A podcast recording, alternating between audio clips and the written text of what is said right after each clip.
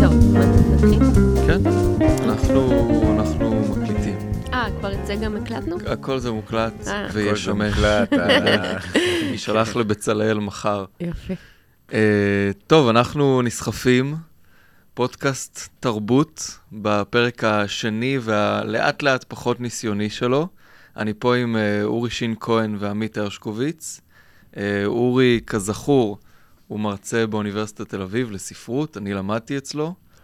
אה, ועמית היא סטנדאפיסטית, ואני הייתי בהופעה שלה. קיבצתי שני אנשים שאהבתי להקשיב להם, ואמרתי למה שלא יופיעו מולי לבד באופן פרטי. Uh, וזה מה שקורה פה.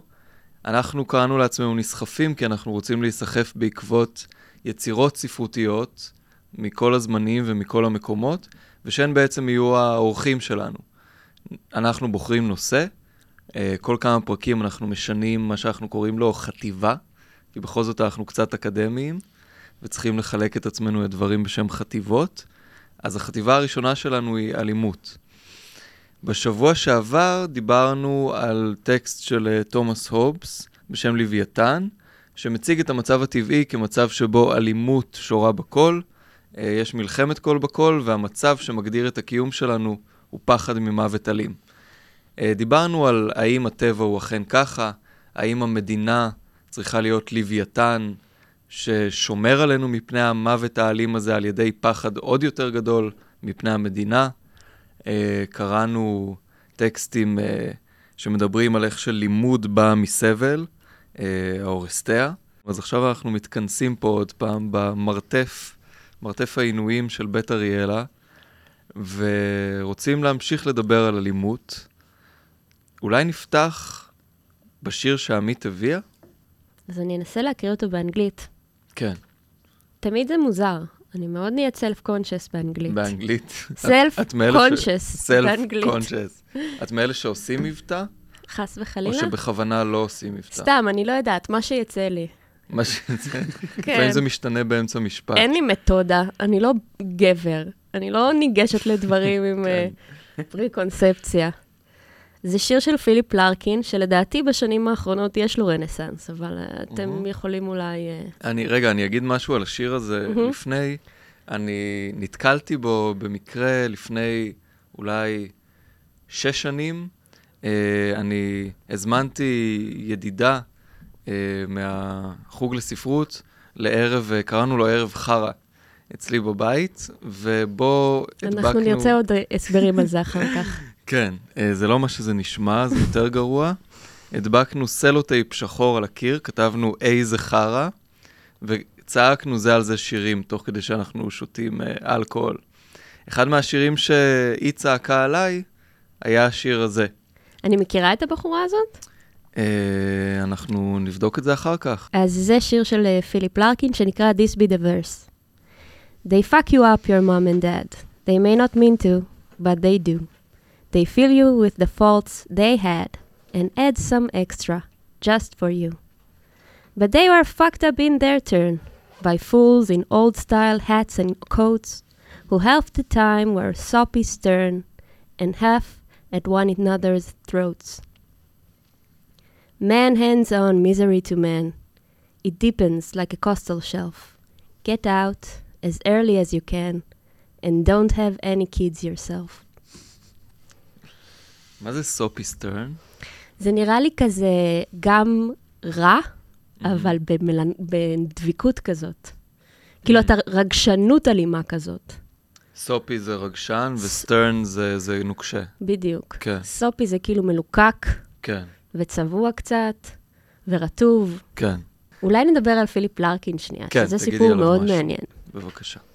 אז משורר בריטי מאוד מצליח uh, בזמנו, שחווה מפלה מאוד גדולה אחרי שמכתבים, לדעתי מכתבים או יומנים שלו התפרסמו, והתברר שהוא היה, הפתעה הפתעה, שונא נשים.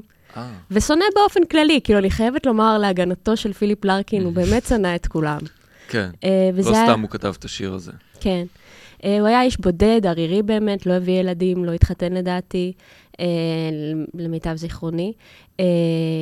אה, קצת אה, טיפוס אה, פסואה כזה, מאוד אה, כושל בחייו, אבל אה, שירה מדהימה. אה, ובשנים האחרונות דווקא הוא כאילו הוא קצת נעלם, בשנות ה-90 זה היה קצת, זה היה כאילו, הוא אחד מהראשונים שחוו את אפקט ה-cancel culture הזה, כאילו שאנחנו מדברים אוקיי. עליו היום. ביטלו אותו? בגדול, הוא היה מאוד פופולרי, ואז הוא הפסיק להיות פופולרי, מהמם. אבל, כמו שאני אומרת, יש איזו תנועה מעניינת שקורית בשנים האחרונות, פתאום הוא שוב נהיה יותר ויותר פופולרי, ונראה לי שכאילו ה- הסיפור נהיה פחות מעניין מהשירים שוב, כן, שזה תמיד כיף כשזה קורה. נכון. אה, וזה השיר הכי מפורסם שלו, אני חושבת, כי יש בו גם כן משהו מאוד קאצ'י, והוא קצת נשמע כמו שיר ילדים. לגמרי. על לא להביא ילדים. מהמם. בואו בואו אולי נעשה מין, אה, מה שנקרא באוניברסיטה, קריאה צמודה. בעצם... אה, אתה מעוניין בקריאה צמודה? אורי, או שאתה... למה צחקת? מה? לא, על העניין הזה של ה... כן, על, ה... על העניין של הטרגדיה האנושית שמנציחה את עצמה באמצעות. השרשרת הדורית הזאת, וההחלטה המאוד לא, בטח לא פופולרית בישראל, אה, פשוט לסגת מה... מהעניין הזה כולו, פשוט. לגמרי. כן, אה, אני זוכר, אני פשוט זוכר את זה שכשחזרנו מאמריקה, זה היה הדבר הראשון ש, שבולט לעין או לאוזן, זה שאין בן אדם שלא מרגיש שהרחם שלכם זה לא עניינו או עניינה. פשוט, זה פשוט גיליתי שזה עניינם של כולם. כמה, למה, מתי, מה עוד, מה זה, נו יאללה, מה לא שמעתי, אבל זה, כל זה בתוך, וזה במאמר מאחרי שנים, שאף אחד לא שואל אותך לעולם שאלה מהסוג, מה... מהסוג באמריקה הזה. לא שואלים אותך... אולי, אני לא, אמריקה גדולה, אבל בניו כן. יורק לא, לא, לא, שואל, לא שואלים, וזה גם, כאילו, גם ילדים, זה לא, אין לך עוד עשרה באוטו ושניים על העגלה של הסופר. כן. זה, גם זה מאוד בולט, זה, כיוון שאין המון ילדים, אז זה חידוש מרענן, אנשים... אה, כן. כן, גם uh, מתנהגים יפה, לאנשים מתחשבים, מנסים להתחשב באנשים עם ילדים, גם אם זה, כיוון שזה קצת יותר בולט כמה זה קשה ובלתי נסבל, בגלל שזה... אז אה, זה, אז זה, אני חושב, זה איזה רגע מהמם כזה, כשבאים באים לארץ ורואים את ה... כן, את משק הילודה. זה לא אכפת, פה, כי אני חושב שבתרבות שלנו זה, כאילו, זה, קוראים לזה זכות האבות, למה שפיליפ לארקין מתאר. זכות אבות באיזה... כן, משהו, משהו בסגנון הזה, פחות או יותר. זכות אבות to fuck you up? לא, התופעה, מה שהוא מתאר, זה נקרא זכות אבות, זה לא Mm. ה-fucking you up נקרא זכות אבות, מורשת, כן. אה, אה, שורשים, היסטוריה, כל מיני כל זהו. מיני דברים מה, מהסוג הזה, כן. אז בואו נקרא אותו רגע לאט, ו- ונבין מה, מה זאת אומרת to fuck you up. Uh, ואני חושב ששאלה אחת שתדריך אותנו היום בטקסטים, שאורי ואני גם הבאנו, זה איך אפשר לצאת מה, מהמעגל הזה uh, של ה- to fuck each other up, שאפשר לקרוא לו מעגל האלימות, אפשר לקרוא לו גלגולי נשמות ב- ביוגה סוטרה ובבהגבד גיתא שהבאתי. ובאופן כללי, הרבה, ופרויד גם בבעיה הכלכלית של המזוכיזם, איזשהו טקסט שהוא גם מעניין. קפקא במכתב אל האב, דברים כאלה, שואלים איך יחסים כאלה בין הורים לילדים, אבל באופן כללי יחסים שכוללים חניכה מסוימת יכולים להתקיים ללא אלימות. כאן אני חושב שיש איזשהו דטרמיניזם של fucking you up. הוא אומר, they fuck you up, your mom and dad, they may not mean to, but they do. האמת היא שכל פעם שאני מגיעה אה, לארוחות משפחתיות אצל אה, חבר שלי, אז אימא שלו מדברת איתי על העברה הבין-דורית. ואני מרגישה שהיא רוצה לדבר איתו על העברה הבין-דורית, והיא מעבירה את זה דרכי. מעבירה את זה דרכך, כן. נהדר. ואני שמחה להיות שם, אני, אני תמיד שמחה, כאילו, הנושא הזה הוא נושא מעניין, גם הוא נושא מאוד, הוא נהיה מאוד מרכזי בסרטים לאחרונה, והוא נהיה סוג Mm. של עלילה חדשה שיש, כאילו, בסרטים ובסדרות. עלילה של האם אפשר לשבור את הקללה? קודם כל זה כמו נותן... ביורשים? בדיוק, כן, זה נותן איזה מסגרת. שלא ראיתי. כמו היורשים שלא ראית ועוד הרבה סדרות שלא ראית.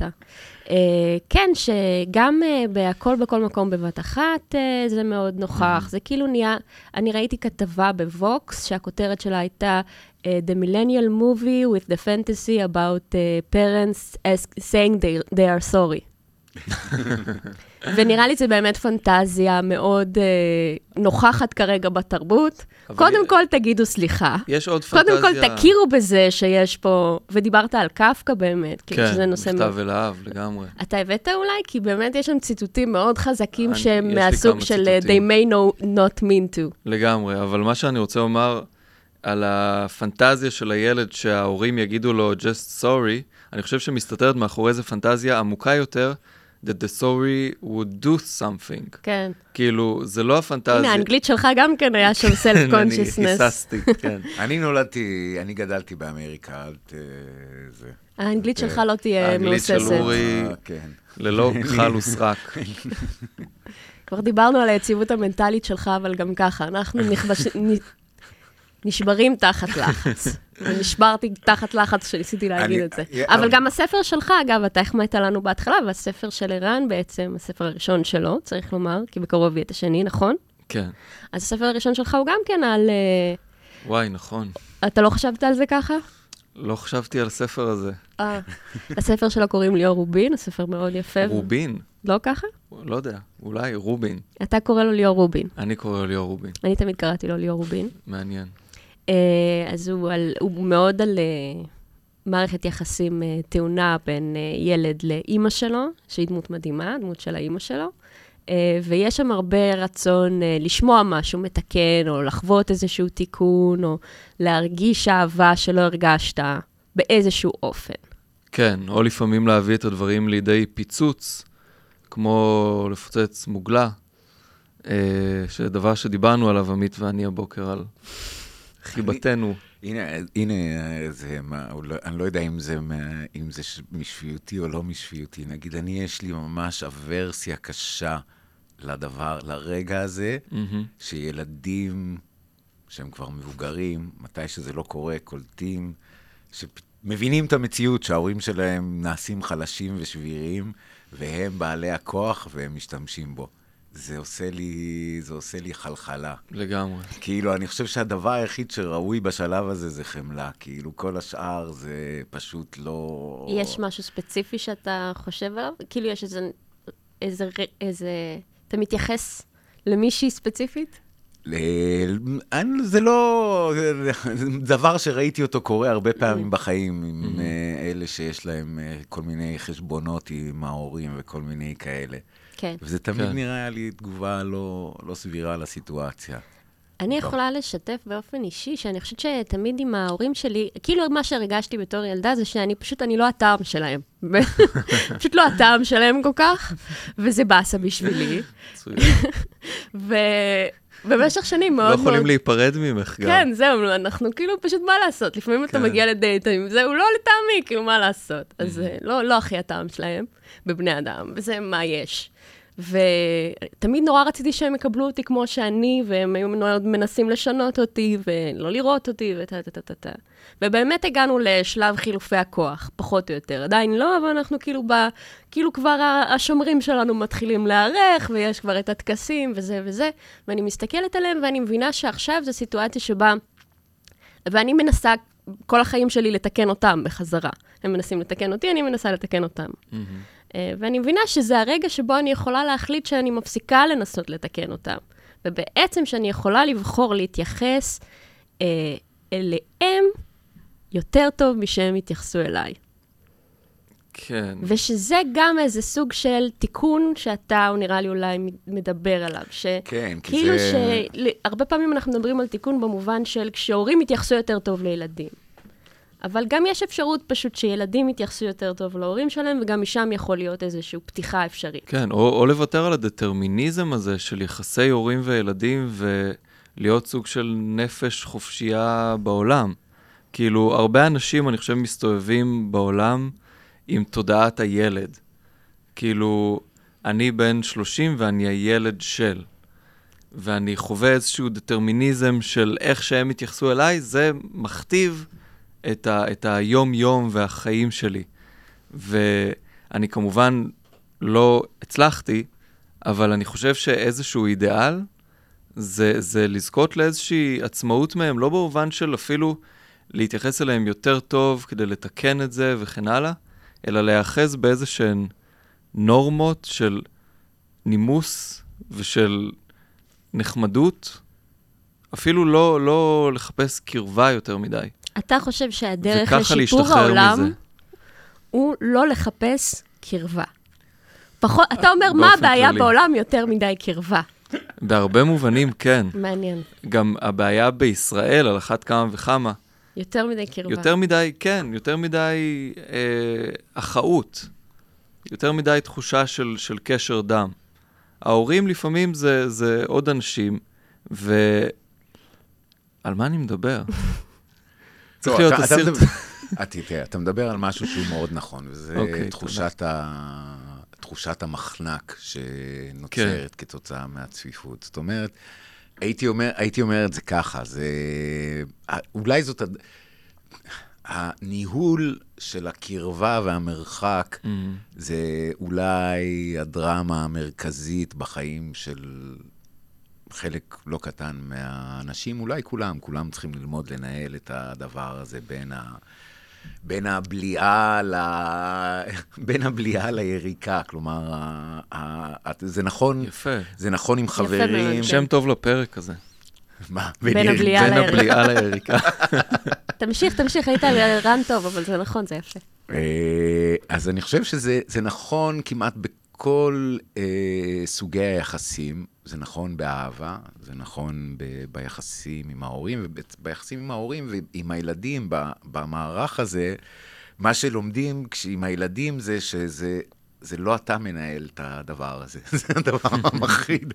זאת אומרת, אתה לא, אין, אין לך שותפים, הם משוגעים לגמרי בהיבט הזה, בגילאים האלה.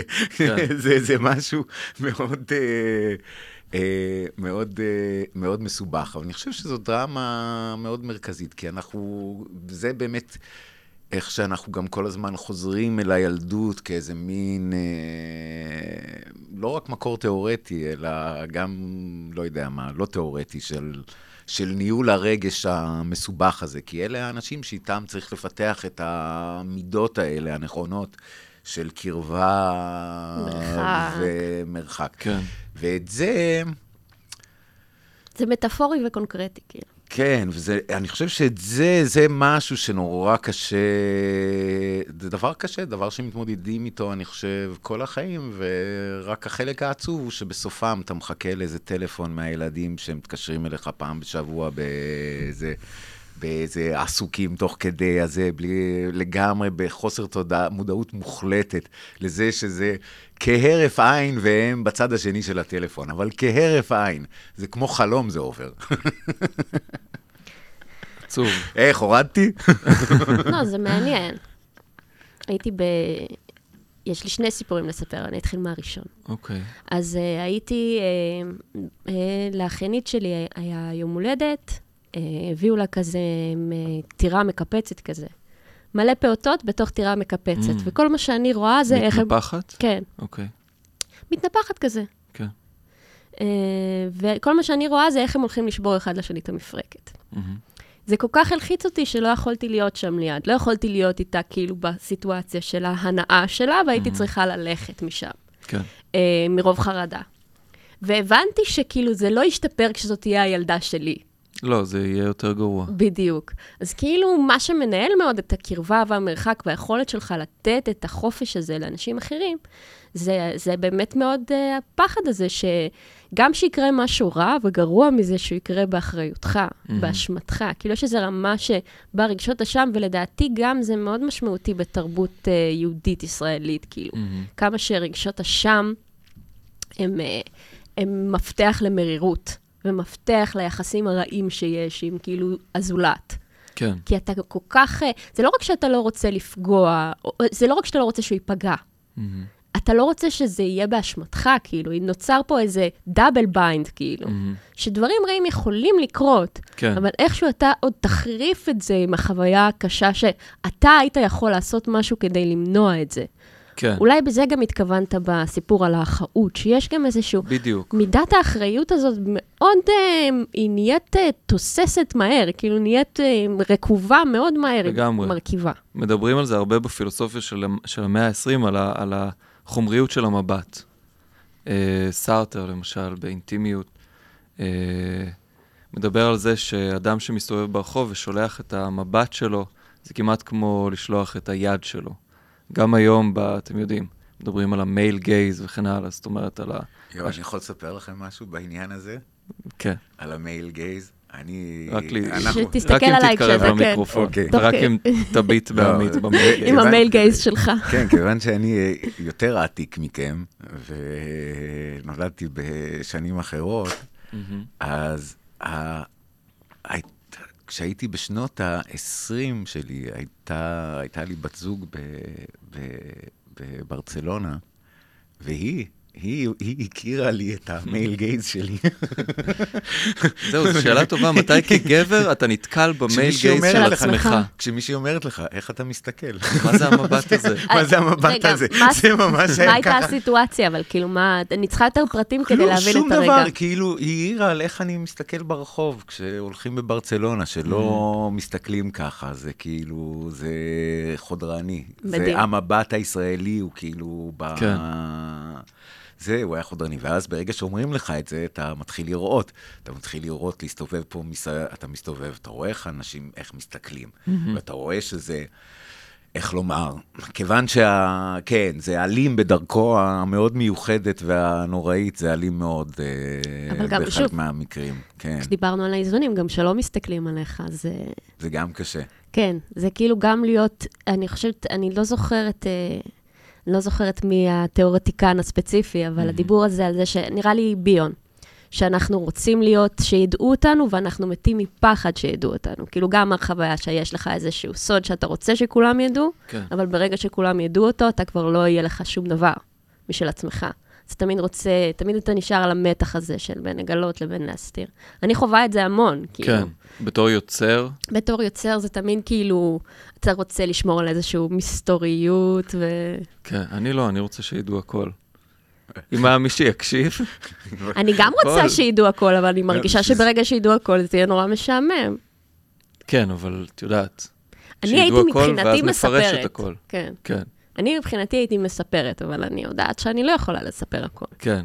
אז אני, אני רוצה להשלים את מה שאמרתי, הקשר בין האחאות והאשמה במרחב הישראלי, אה, זה, זה מאוד, אה, לדעתי, נכון מה שאת אומרת לגבי זה שעצם המבט וההתבוננות במישהו כבר יכול לייצר איזושהי אשמה לגבי מה שקורה לו. וזה מאוד קשור ל- לאחאות הגדולה במרחב הישראלי, שכאילו אתה, אתה לא יכול לא להיות אחראי למה שקורה סביבך, כי אתה מביט במה שקורה סביבך. ואחת החוויות החזקות שלי מפריז, מברלין, זה שיש דברים נוראיים, אבל הם הרבה פחות קיימים מבחינתך במרחב, אתה הרבה פחות מביט בהם. למשל, בפריז קורה הרבה שאנשים מתאבדים על פסי המטרו. אה, עושים סוג של אנה קרנינה, פחות גלוריאס. זה קורה פעם, ממש, הרבה פחות גלוריאס. הרבה פחות גלוריאס על המטרו אה, עם החולדות, וכשזה קורה, אז אנשים אה, לא מסתכלים, הרכבת עוצרת לבערך רבע שעה, מגיעים אנשים, מפנים את ה, מה. שנשאר מהזה, ובהכרזה אומרים אקסידון גרב דה וואצ'יו, משהו כזה. כאילו, תאונה חמורה. תאונה חמורה. לא, לא אומרים מה קרה, ואנשים אולי טיפה מתלחששים, מישהו קפץ על הפסים וכן הלאה, אבל אם זה היה קורה איך- בישראל, איך- מה קורה בתחנה, כאילו, בתחנה, בזמן שמחכים רבע שעה, איך ה- איך האווירה? תראה, זה תלוי אם האדם קופץ, אה, בוא, אם, אם הוא בא לעשות שואו, או שהוא דווקא בא ב- בצנעה. לא, אבל עצם זה שעכשיו הרכבות תקועות, אתה ראית שואו? לא, אני, אני לא ראיתי שואו, אבל אני הייתי על רציף בזמן שזה קרה בלי שהבחנתי. ומה קורה כי הייתי ברציף, עסוק אבל? בטלפון בטינדר. מה קורה ברציף? Uh, ברציף אנשים הולכים לאט לכיוון ההפוך uh, מנוגד לבן אדם אבל רגועים. המתאבד, רגועים לגמרי. זה קרה לי גם ביפן. פה מדברים כאילו האוליגרכיה ש- משייטת בעולם, אבל באמת, כן. זה גם, גם כך אנשים מסיימים, זה קורה, כן. ואז יש איזה עיכוב רציני, במקום עיכוב. שבו אין עיכובים, זה לא, זאת אומרת שכן, זה לא, לא נהוג לאחר וכ- וכן הלאה. כן. ומה שגיליתי, מה שהפתיע, עמדנו, לא יודע מה, שעה, שעה וחצי על רציף באיזה תחנה, יעני, שום דבר לא זז, מודיעים משהו בכרזה, בכריזה במעט מאוד, ביפנית, משהו, זה... מהמם. וכולם היו סופר רגועים. כן. כאילו, חיכו בסדר מופתי שעה וחצי, ו... ואני חושב שזה משהו שעלה כבר בשיחות שלנו. כן, יש להם אמון במערכת, שכאילו, כן, שהם לא סתם מחכים. כן. ש- אולי זה- גם אמון בזה שמי שהתאבד, הייתה, הייתה, הייתה לו סיבה טובה. אני, יש לי סיפור על אה, תאונה לא חמורה, אהם. בהקשר של ה male gaze. אהם. אני עושה סטנדאפ, כידוע לכם, כידוע. ובדרך כלל אני מופיעה עם אה, מלא בנים. בדרך כלל, לא תמיד, אני, אבל הרבה פעמים יוצא שאני הבת היחידה בליינאפ, אהם. ואחר כך לפעמים מדובר בחברים שלי, ואחר כך אנחנו יוצאים אה, לשבת איפשהו. לפני כמה זמן הייתה הופעה כזו, היה מאוח- מאוד מאוחר, יצאנו למסעדה, והייתה, הגיעה אלינו מלצרית צעירה לקחת את ההזמנות, ואני קלטתי כשאני יושבת עם כל הבנים האלה, שאני גם יודעת את המחשבות הכי, בגלל שהם מדברים עליהם על הבמה, אז אני יודעת את המחשבות הכי אפלות שלהם, ומצאתי שאני מסתכלת לה על הציצים דרך העיניים שלהם. אה, מעניין. וזה היה רגע מאוד מעניין, של כאילו, אה, המייל גייז, איך הוא אה, מכונן גם אותך. כן. יש, זה משהו שאני, כן, את הרבה, הרבה, תמיד, תמיד זה מפתיע אותי בערבי סטנדאפ האלה, שזה באמת ככה. מה? אה, יש שם איזה חוסר, כמעט תמיד זה חוסר, לא יודע, זה חוסר איזון ב, במגדרי, זה בטוח. דבר שני, זה ה... ה מס- אני רואה, אני לא יודע למה, זה, את, אולי תסבירי לי בתור קומיקאית, שהם גם לא יכולים, הם מנסים לפעמים, אבל הם לא יכולים להימנע, וזה לא רק בארץ, זה בכל ה... זה, הם לא יכולים איכשהו, סיינפלד הוא היחיד, ש- הקומיקאי, אני חושב היחיד שאיכשהו שהוא לא מדבר על אה, אוננות כל הזמן. אהם. כל הזמן מדברים על, אה, לא יודע, זה שמתי לב במיוחד ב- בארץ, לא... ומבצעים כאילו, אני חושב, את זה. אפרופו ה male gaze, אני חושב שאת יודעת על מה אני מדבר. זאת אומרת, אני לא יודע למה הם חושבים שזה כל כך מצחיק, but obviously they do. הם גם מקבלים על זה פידבקים. אנש, אנשים צוחקים בחזרה. כאילו, זה לא ש... כן. אם, אם זה לא היה מצחיק אנשים, הם לא היו מדברים על זה כל כך הרבה. הקטע הוא שתמיד נורא מעניין, זה כאילו אנחנו חיים בחברה נורא מינית ונורא פתוחה, אבל אז שאתה מדבר על סקס על הבמה, אנשים מגיבים בצחקוקים כאילו הם ילדים בני ארבע. מהמם. כאילו, זה עדיין כן אישיו. נראה לך, אתה משועמם מזה. אתה כזה, זה נראה לך בנאלי או אלמנטרי, אבל זה לא. ד- תראי, אה, כן, כי אני לא בטוח שהם מדברים על סקס, הם מדברים על משהו אחר, הם מדברים כאילו על עצמם ב- באמצעים אחרים. כאילו, את יודעת מה אני מתכוון? מילא אם זה היה על זה, זה לא... לא, לדעתי, לדעתי הם מאוד מנכיחים את עצמם כיצורים מיניים על הבמה, ויש איזה אישיו מאוד מעניין שקשור לזה, שאני עד... לא, אני, אני סקרנית לגביו, אני עדיין מנסה להבין את הקשר, כאילו, אבל אני יודעת שזה מאוד, זה חשוב לקהל. הקהל רוצה שידברו איתו, מעניין. כן, על- הם מזדהים. אני חושב שאולי הדבר שמשותף לרוב הגברים בחברה המערבית, זה שהם לא אה, מזיינים במידה שהם היו רוצים לזיין. ויכול להיות, זה לא רק, זה לא רק, לא, אבל זה לא רק בנים, זה- גם נשים. גם נשים. בחברה יש, יש ירידה יכול מאוד, להיות. כן, זה נכון, זה עולמי. זה עולמי, בטח. כן. יכול להיות, אני, אני לא, אנחנו, לא יש לנו את בטוח. אסתר פרל כדי להעיד שכאילו אנשים מקיימים פחות יחסי מין, והם גם פחות מסופקים מהיחסי מין. שלהם, ו... בדיוק. והאוננות במובן הזה, זה, אני חושב, דבר נורא אוניברסלי, כי לא רק שכולם עושים את זה, זה גם יוצר איזושהי הזדהות נעימה עם האדם הזה על הבמה שמודה, תראו, מה, מה הסאבטקסט של אוננות הרי? הסאבטקסט של אוננות זה לא קיבלתי את מה שאני רוצה ואני עושה את זה לעצמי. כן? לא, כן? אה, מטפ- לא, זה הסאבטקסט התרבותי של אוננות. המטאפורי, כאילו. כן, אוקיי. כן. אוקיי. לא, אוננות, obviously כל אוננות. טוב, אני חייב, אני רק, זה, כדי שנשאר בתחום הקלאסיקות, אני חייב, זה כל זה מעלה מאוד. מעלה על דעתי את המלט באופן מאוד... אה, באופן הגיוני מאוד, אגב. כן. ממש, כל אה, השיחה שלנו. עד עכשיו, אני חושב שבעצם מסבירה שהטקסט שסביבו אנחנו מסתובבים הוא באיזשהו, כן. אופן המלט, כשאני או אומר רוצים לזיין, אופליה, אני תלוי מתכוון איזה... המלט. נכון, כן. לא, זה נכון. הניירוטי הראשון, כן. אה, באיזה מובן המלט? קודם כל, בכלל, שייקספיר כקומיקאי טוב, מ-המ. כאחד מאלה, גם תמיד מדבר על זה, כמעט תמיד. מ-המ. אה, אה, אצל המלט זה עולה דרגה, כי הוא מדבר על זה עם אימא שלו. זאת אומרת, נכון, הוא- כשהוא רוצח את... טוב, אני עכשיו אתחיל לדבר על המלט כאילו כולם יודעים אה, מה קורה בהמלט, זה מה שיקרה עכשיו, אבל כשהוא רוצח את פולוניוס בחדר של אימא שלו, הוא אומר, מדבר איתה על ה-enseamed bed שלה, ועל מה, כל מיני דברים כאלה. כן. המלט הוא היורש, I guess. כן. שהוא גם כן, הוא במדעי הרוח בוויטנברג, נכון? Mm-hmm. והוא כאילו סטודנט, ועכשיו הוא, כשהוא חוזר ל... אל החצר, הוא, אבא שלו, אבא שלו מת. Mm-hmm. הרוח אומרת שהוא נרצח, מהמם. ואימא שלו נראית מרוצה, נראית שמחה, מאוד. כן. שזה בכלל מוציא אותו מדעתו. כלומר, מה שיפה בהמלט ב setup, מה שבאמת גאוני שם ב setup, זה שאין לדעת. האם, זאת אומרת, אנחנו מבינים שהמלט משוכנע שדוד שלו רצח את אבא שלו כדי להתחתן עם אימא שלו, אה, שלא שמה לב. אה, מצד שני, אנחנו רואים ישר שאין לדעת, כן. שדוד שלו כמלך מתנהג בצורה סבירה לחלוטין, ואימא שלו שמחה למדי. כן. ועכשיו המלט, כאילו בסיטואציה אבשלומית כזאת, כן? למה, למה לא... למה לא עכשיו, עכשיו, לא מה עכשיו. שבטח יבוא כבר מחר, כן. והוא רוצח את לא. and he kills everybody, כאילו, ובסופו של יום הוא הורג את כולם, בגלל הקושי שלו להתבגר, משהו בסגנון הזה. לכן, כן. זה מאוד מתקשר להתחלה, כן. כן, מה שמדהים זה שהמלט נפתח, ב... בשאל... המלט נפתח, זה, זה תמיד, אני, אני נורא אוהב לקרוא את זה עם הסטודנטים, כי הם אף פעם, כמעט, כמעט תמיד לא שמים לב לפרט הקטנצ'יק הזה, שהמחזה נפתח בשאלה, והשאלה שבה נפתח המחזה זה, who's there? Who's there? כן. כלומר, מי אתה? מי זאת הרוח הזאת? זה לא, אה, אתה, אתה קורא.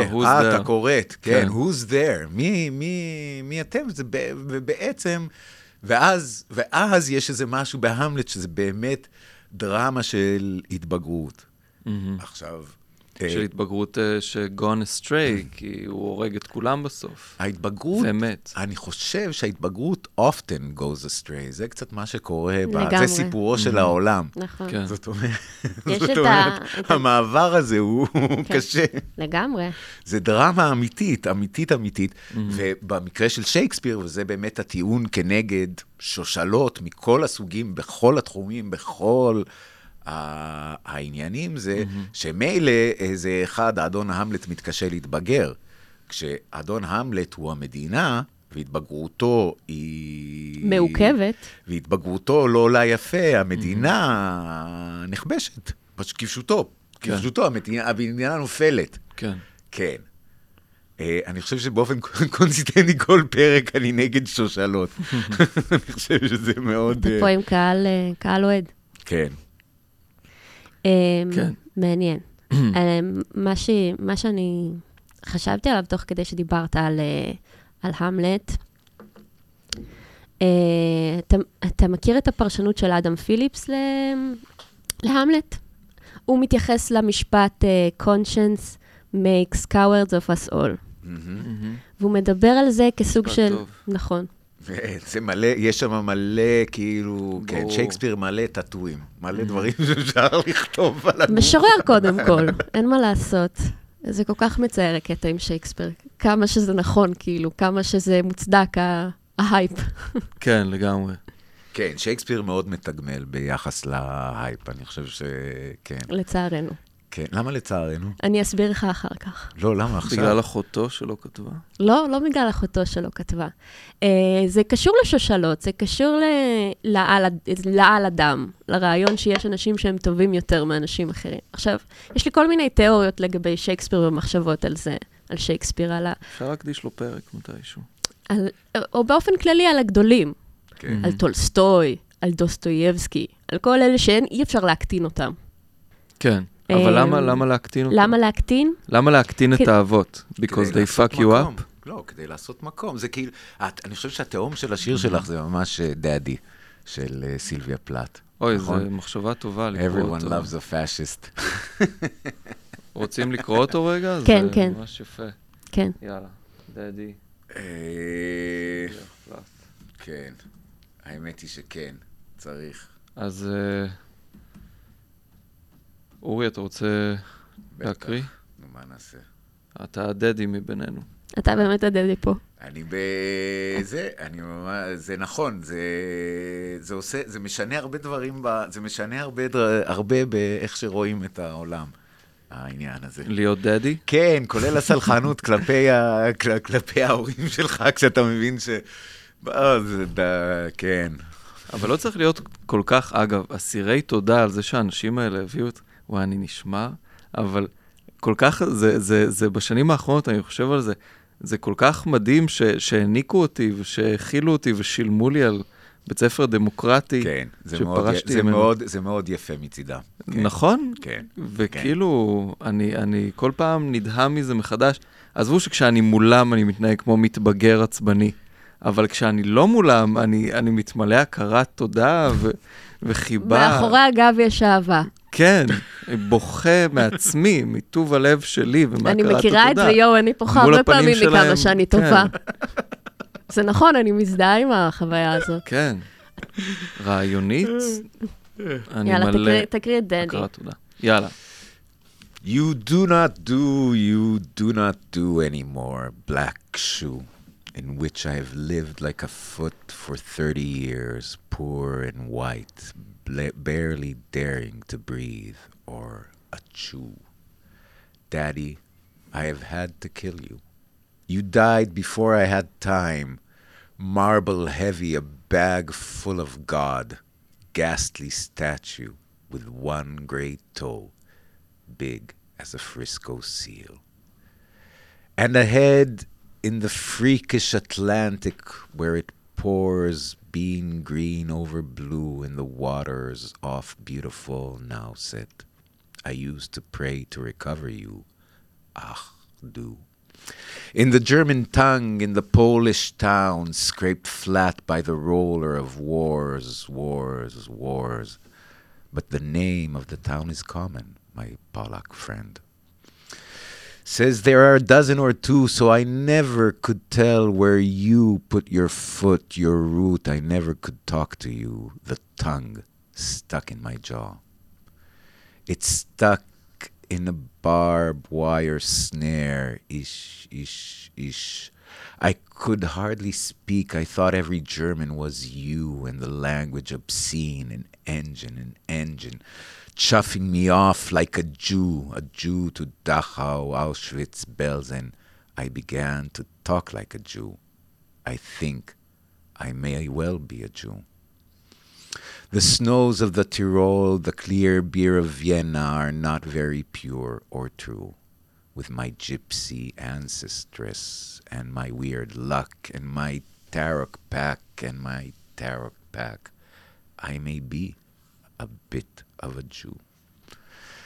I have always been scared of you with your Luftwaffe, your gobbledygoo, and your neat mustache and your Aryan eye, bright blue Panzerman, Panzerman, oh you. Not God, but a swastika so black no sky could squeak through. Every woman adores a fascist. The boot in the face, the brute, brute heart of a brute like you. You stand at the blackboard, Daddy, in the picture I have of you. A cleft in your chin instead of your foot, but no less a devil for that. No, not any less the black man who bit my pretty red heart in two. I was ten when they buried you. At twenty, I tried to die and get back, back, back to you. I thought even the bones would do. But they pulled me out of the sack and they stuck me together with glue, and then I knew what to do. I made a model of you, a man in black with a Mein Kampf look. And a love of the rack and the screw, and I said, I do, I do. So, Daddy, I'm finally through. The black telephone's off at the root, the voices just can't worm through. If I've killed one man, I've killed two. The vampire who said he was you and drank my blood for a year, seven years if you want to know. Daddy, you can lie back now. There's a stake in your fat black heart. And the villages, villagers never liked you. They are sta- dancing and stamping on you. They always knew it was you. Daddy, daddy, you bastard. I'm through. You bastard. יש פה ש, שני דברים שמתקשרים לדיון ה, בזמן שעמית מתאוששת מהשיר, אני פה לקחתי את זכות הדיבור. אה, שני דברים שאולי אה, קשה לשים לב אליהם בהתחלה, אבל I was 10 when they buried you. זאת אומרת, כל החיים הבוגרים של הדוברת, אה, בעצם היו עם ההיעדר שלו. וזה מתקשר ל, ל, לרוח הזאת של האב בהמלט של uh, Who's There. זאת אומרת, ה, כל, ה, כל הדמות הנוראית הזאת של הפאשיסט uh, עם הסטייק השחור במקום לב, uh, זה, זה בעצם דמות של היעדר, יותר משזו דמות של, של אדם שקיים, ומה שמחלחל אליה, קצת כמו מה שמחלחל אל המלט, זה הקול. זאת אומרת, דיברנו קודם על, ה, על המבט ועל החומריות שלו. אני חושב שבתרבות יש גם תפקיד נורא נורא חשוב לקול ולחומריות שלו. זאת אומרת, לא רק בתנ"ך עם ה... אתם יודעים, איך אלוהים מתגלה כ, כבת קול. אה, כל התלמוד הוא, הוא מלא בבנות קול קטנות שיוצאות מכל מיני מקומות ואומרות לאנשים כל מיני דברים.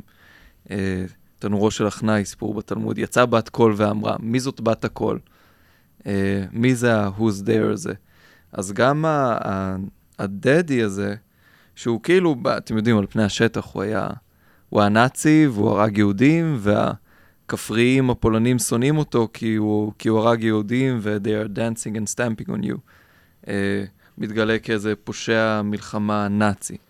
אבל אפשר לקרוא את השיר הזה כאיזו שכבה שנייה של ההיעדר הוא הפאשיסט.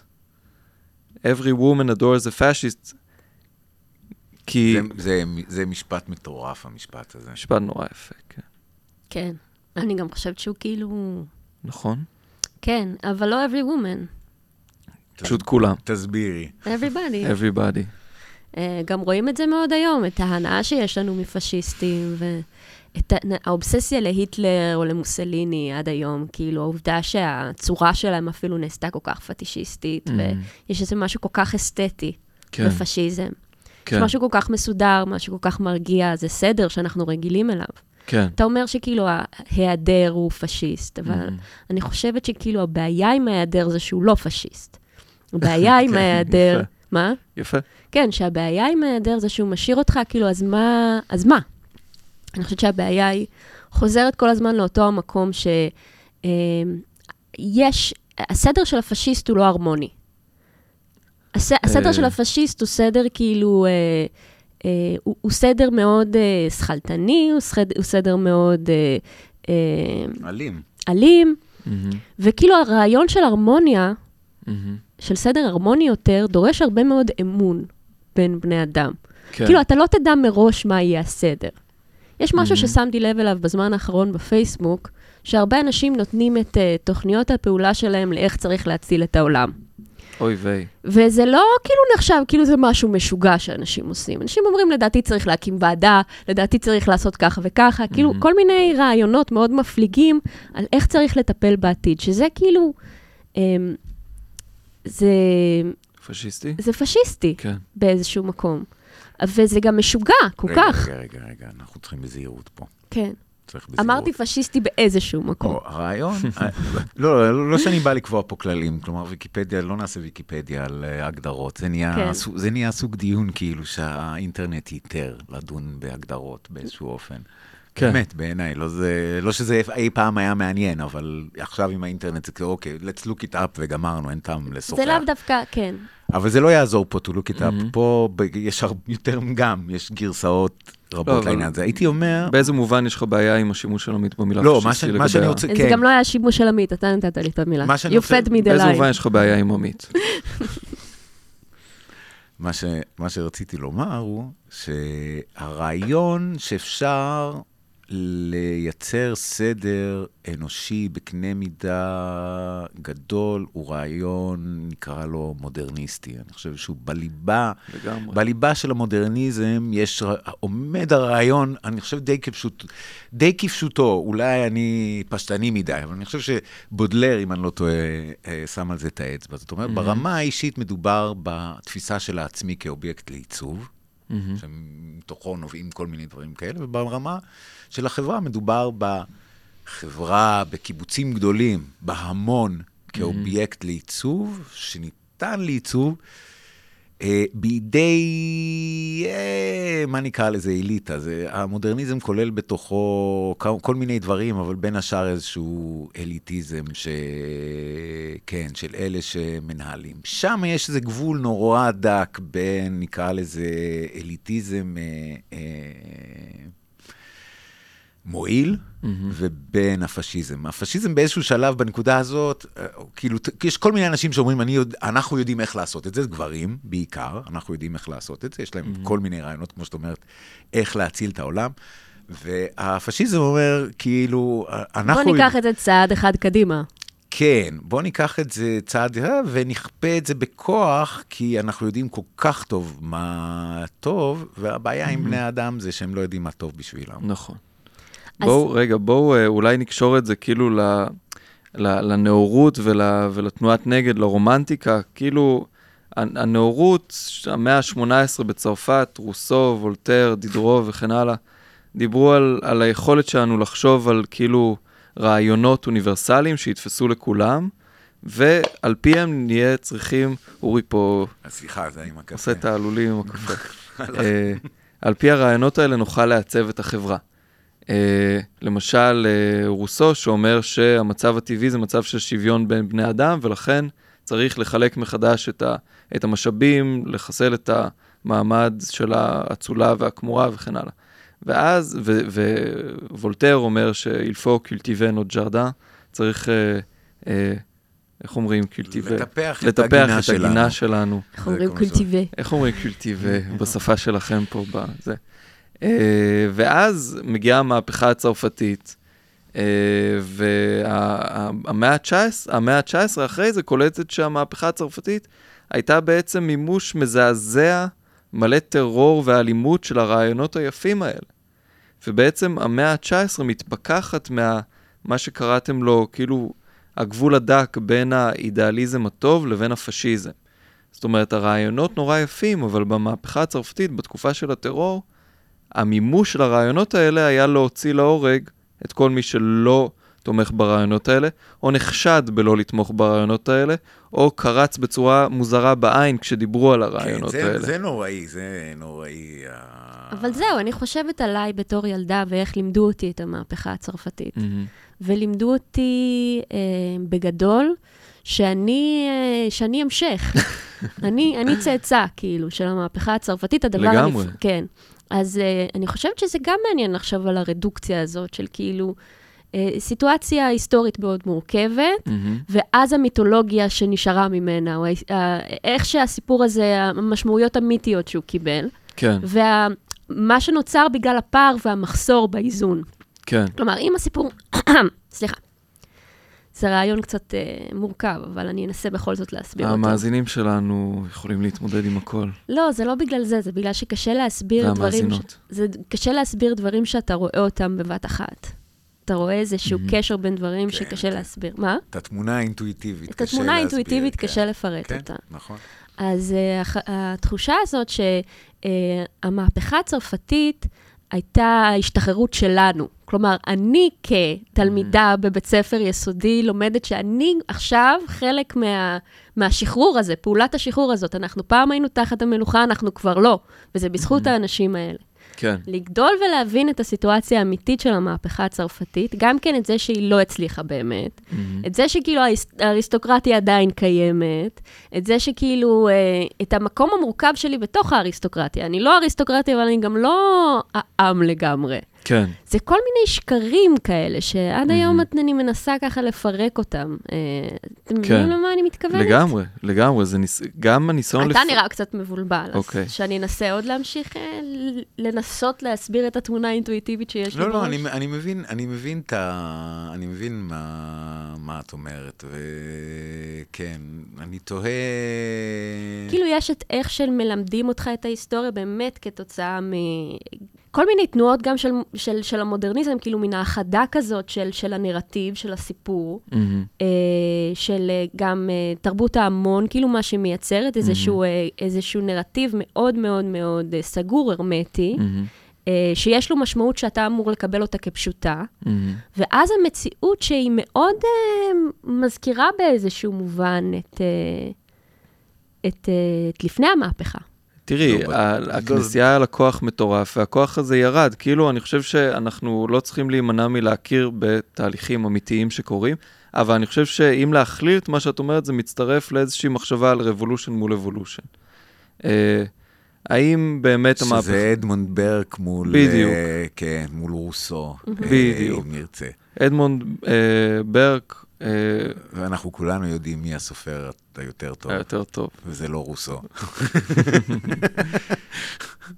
יש משהו, יש... אדמונד ברק שתגיד זה, זה כן. כן, טבעו של היפה, זה זה? זה ההוא? כן, הוא גם כן, כתב יש על לו גם- הנשגב. גם על זה, וגם כן. Reflections on the Revolution in France. בדיוק. שזה טקסט מכונן של השמרנות ה... בדיוק. כן. שם הוא אמר אה, שדברים אמיתיים שקורים, קורים באופן טבעי, איטי.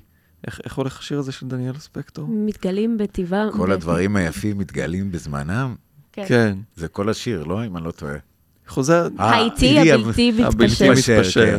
שיר מאוד פופולרי בתקופה האחרונה, שזה כן, מעניין אז היא אולי... אה, למה? למה? אוקיי. רגע, אני- סליחה על הקטיעה של ברק. אני פשוט שמעתי אותו איזה כמה פעמים בימים האחרונים, ואני רוצה לדעת לא, למה הם- את חושבת גם הספר וגם. השיר מדברים על אותו דבר.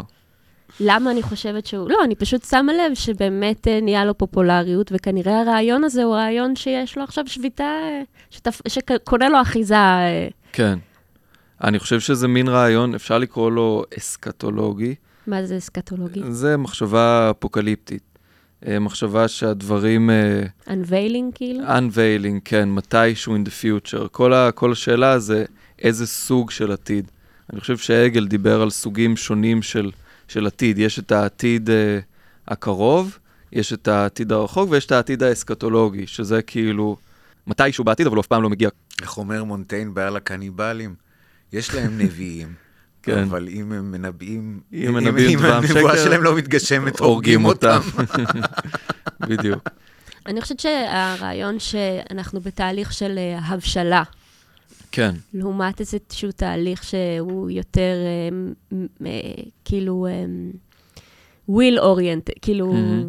שיש לנו את ה... כן. לג'יימס הילמן עכשיו יצא הספר בתרגום שלו על זה שכולנו בלוטים. כולנו לנו- בלוטים, כן. אוקיי. לכל בן אדם יש את הגרעין הפנימי שלו, שממנו Mhm. צומח הבן אדם, ואם אנחנו חיים בסביבה טובה מספיק, אה, אז צומח. אז אנחנו יכולים לצמוח לדבר ה... הדבר הפנימי, האמיתי, המהותי שיש בנו, ואם לא, אני, אני באמת חושבת שאנחנו חיים בסביבה שהיא מאוד לא מצמיחה, כאילו, אנחנו Mhm. חיים בסביבה מאוד... אה, לא, רגע, רגע, רגע, רגע, פה אני חייב רגע, להתערב. אני חייב. להתערב. קודם כל זו תחושה אינהרנטית שלנו כבני אדם, שיש לנו איזה גרעין של עץ אלון מרהיב, שעוד רגע ינבט. שלא לומר יצמח. זאת אומרת, גם אם לא, עד יום אחרון יש לנו תקווה שזה יתגלה. עכשיו, לאן, נניח, אנחנו, אם כותבי אה, באומנות, או גם במחקר במדעי הרוח, אנחנו יודעים בוודאות שהדברים היפים מתגלים בזמנם שהוא אינו זמננו. כלומר, חד משמעית... הבלתי מתפשר. חד משמעית, הוא אנחנו. אנחנו כן, אנחנו מסתכלים אחורה, ומי שהיה פופולרי בזמנו, הוא כבר, זה דברים שזה ממש ככה. זאת אומרת, כמעט הייתי אומר שאדם שמצליח מדי בעולם הזה, יכול לדעת בוודאות שלא יזכרו אותו לעולם. כן, זה אחת המחשבות שהכי מנחמות אותי. זה לכן את משהו... אוהבת את פרננדו פסואה כל כך? אני לא כל כך אוהבת את פרננדו פסואה. אני אוהבת את פיליפ לארקין. אוקיי. זה מאוד, זה, זה מעלה על הדעת כמה וכמה דברים שקשורים בסוף למהפכה הצרפתית, וגם נכון, להרהורים על. המהפכה כן. הצרפת, כי בגלל נשאר... זה זה היה לי כל כך חשוב, ולא הצלחתי לבטא את זה, כי אני באמת מרגישה שהצרפתים חרבנו שם משהו באופן כל כך בסיסי, שצריך להזכיר ולדבר ולהבין מה בדיוק, מה בדיוק השתבש שם. נפוליאון. נפוליאון, כן. כן. לא, נפוליאון. אבל לא, זה לא נפוליאון, נפוליאון, שוב, זה זה האבא הגדול והטועה. נפוליאון, לא היה נפוליאון, היה מישהו אחר. היופי בנפוליאון הוא שהוא הוא גם, דיברנו קודם על תודעה של אבות מול תודעה של בנים, תודעה של בעצם ילדים בעולם. אז הספר שנפוליאון קרא הכי הרבה והכי הושפע ממנו, הוא דווקא ורטר, ייסורי ורטר הצ... הצעיר, גדול. הצעיר של גתה.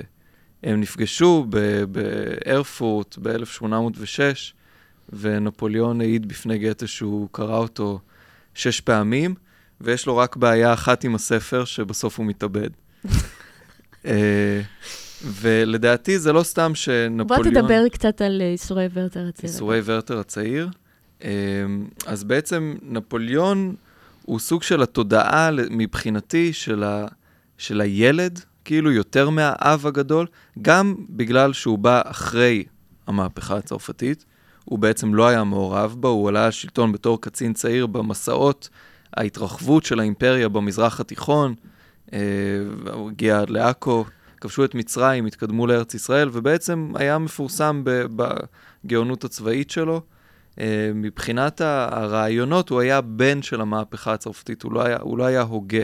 הוא רצה כאילו להפיץ את הרעיונות הנאורים ולהשליט אותם בכל אירופה, עד שהוא נכשל ברוסיה ב-1812, מה שטולסטוי כתב עליו את מלחמה ושלום, אבל הוא כאילו היה שם עם התודעה הזאת של הילד שרוצה לתקן את, ה- את העולם. וזה בעצם מבחינתי התודעה המהפכנית של, ה- של האלימות. וזה חוזר לעמדה שאני מאוד אוהב ומגן עליה פה כל הזמן, שזה העמדה של לא לתקן, להמשיך הלאה, אה, ולא להיות בלוט שרוצה לפרוח. לא, לא לפרוח בעצם. זה לא אה, עוקב, שתי המחשבות האלה. הכנסתי את השנייה בצורה נכלולית. נכון, ואין כן. באמת קשר. להפך דווקא הייתי אומרת, כן. שלא לתקן ולהיות בלוט זה די דומה. כן, לתת לדברים לגדול בזמנם האיטי. בזמנה האיטי, הבלתי מתפשר. ולחיות בסבלנות. בגלל זה אני אגב מאוד אוהבת אה, באמת, אה, אה, אתה הבאת את היוגה סוטרה. כן. אה, כן. כן. אז אה, ו- הרעיון ש... טרנזישן חלק מצוין. אז אני באמת חושבת שהרעיון שם הוא לפתח מידות שמאפשרות לך להתמודד עם הסבל Mm. הכרוך בלהיות בזמן שדברים מתפתחים בזמנם האיטי, הבלתי מתפשר. אלה כל הזמנים. כל הזמנים. כל הזמנים. אלה כל הזמנים. ללא הפסקה, ואתה, מה שאתה יכול לעשות זה לפתח את החמלה שלך, את הסבלנות שלך, את הנדיבות שלך, ואז אתה יכול לשאת את המבט השקט והאיטי שלך מהמם. על הדברים, ואז אם אתה מסוגל לפתח את העמדה הזאת, אז אתה מסוגל להתמודד עם הקשיים האלה בצורה יותר אה, זה- גמישה, יציבה. אז, אגב, כל- אני- אז כל זה עומד בסתירה מעניינת ל- Mm. לעיקרון המודרניסטי, זאת אומרת שאפשר, מהמם. אוקיי? ואכן, כן. לכן דוסטויבסקי, נגיד, רסקולניקוב, מי מעניין אותו? נפוליאון מעניין אותו. כן, רסקולניקוב מאחד כל. ה... כל החבר'ה האלה, הם כל היום חושבים על... אה, זה גם היטלר חשב הרבה על, אה, על נפוליאון, זה מאוד... לגמרי. אה, כן. הרומנטיקנים הצרפתים, אגב, אלפרד מיוסה, שאני מאוד אוהב, הוא מדבר על נפוליאון כקצב משוגע שקצר חצי דור והפך את כל הגברים לאו חצאלים או גופות. אה, זה, זה מאוד מהדהד את העיקרון המודרניסטי של כן, אבל באמת מה שזה... לתקן את החברה, זה אומר להרוג את רוב האנשים. שנפוליאון הוא, הוא בן ואבא.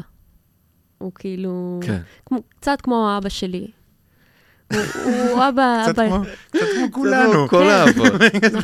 זה בדיוק, זה קורה בגיל אבל שלי. זה דבר גדול. בגיל שלי אתה מתחיל להימעך בין שני הצדדים. אה, טוב, אנחנו נעשה הפסקה קטנה, נחזור ליוגה סוטרה. יאללה. כן, אנחנו חוזרים לפודקאסט הילדים של אה, עמית רוי וערן. enfant terrible.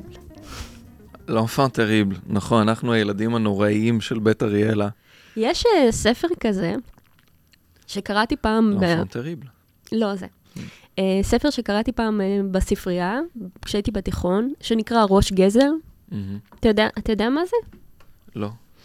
זה כנראה, זהו, אז חשבתי שזה נורא מפורסם אצל אנשים שהם כזה בתרבות צרפתית, וזה זה מספר על כאילו ילד שההורים שלו כולאים אותו במרתף, ומאכילים אותו את הצואה והפיפי של עצמו, נהדר. ו apparently זה היה כאילו מאוד פופולרי בצרפת, פחות או יותר בתקופה הזאת שאנחנו אה, מ- מדברים עליה.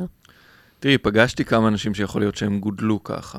כן, והוא כמובן ג'ינג'י וכולם קוראים לו ראש גזר, וזה כאילו קצת כמו הסיפור, אה, אתה מס... אז- The child named it, כאילו יש כל כן, מיני סיפורים כן. כאלה בתוך התרבות כן, המערבית הנפלאה שלנו. על. וגם אגב, אצל- אני חושבת על זה, זה מזכיר לי שב... זה לגמרי, החיים הם חלום של קלדרון. כן, או, אה, כן, מה?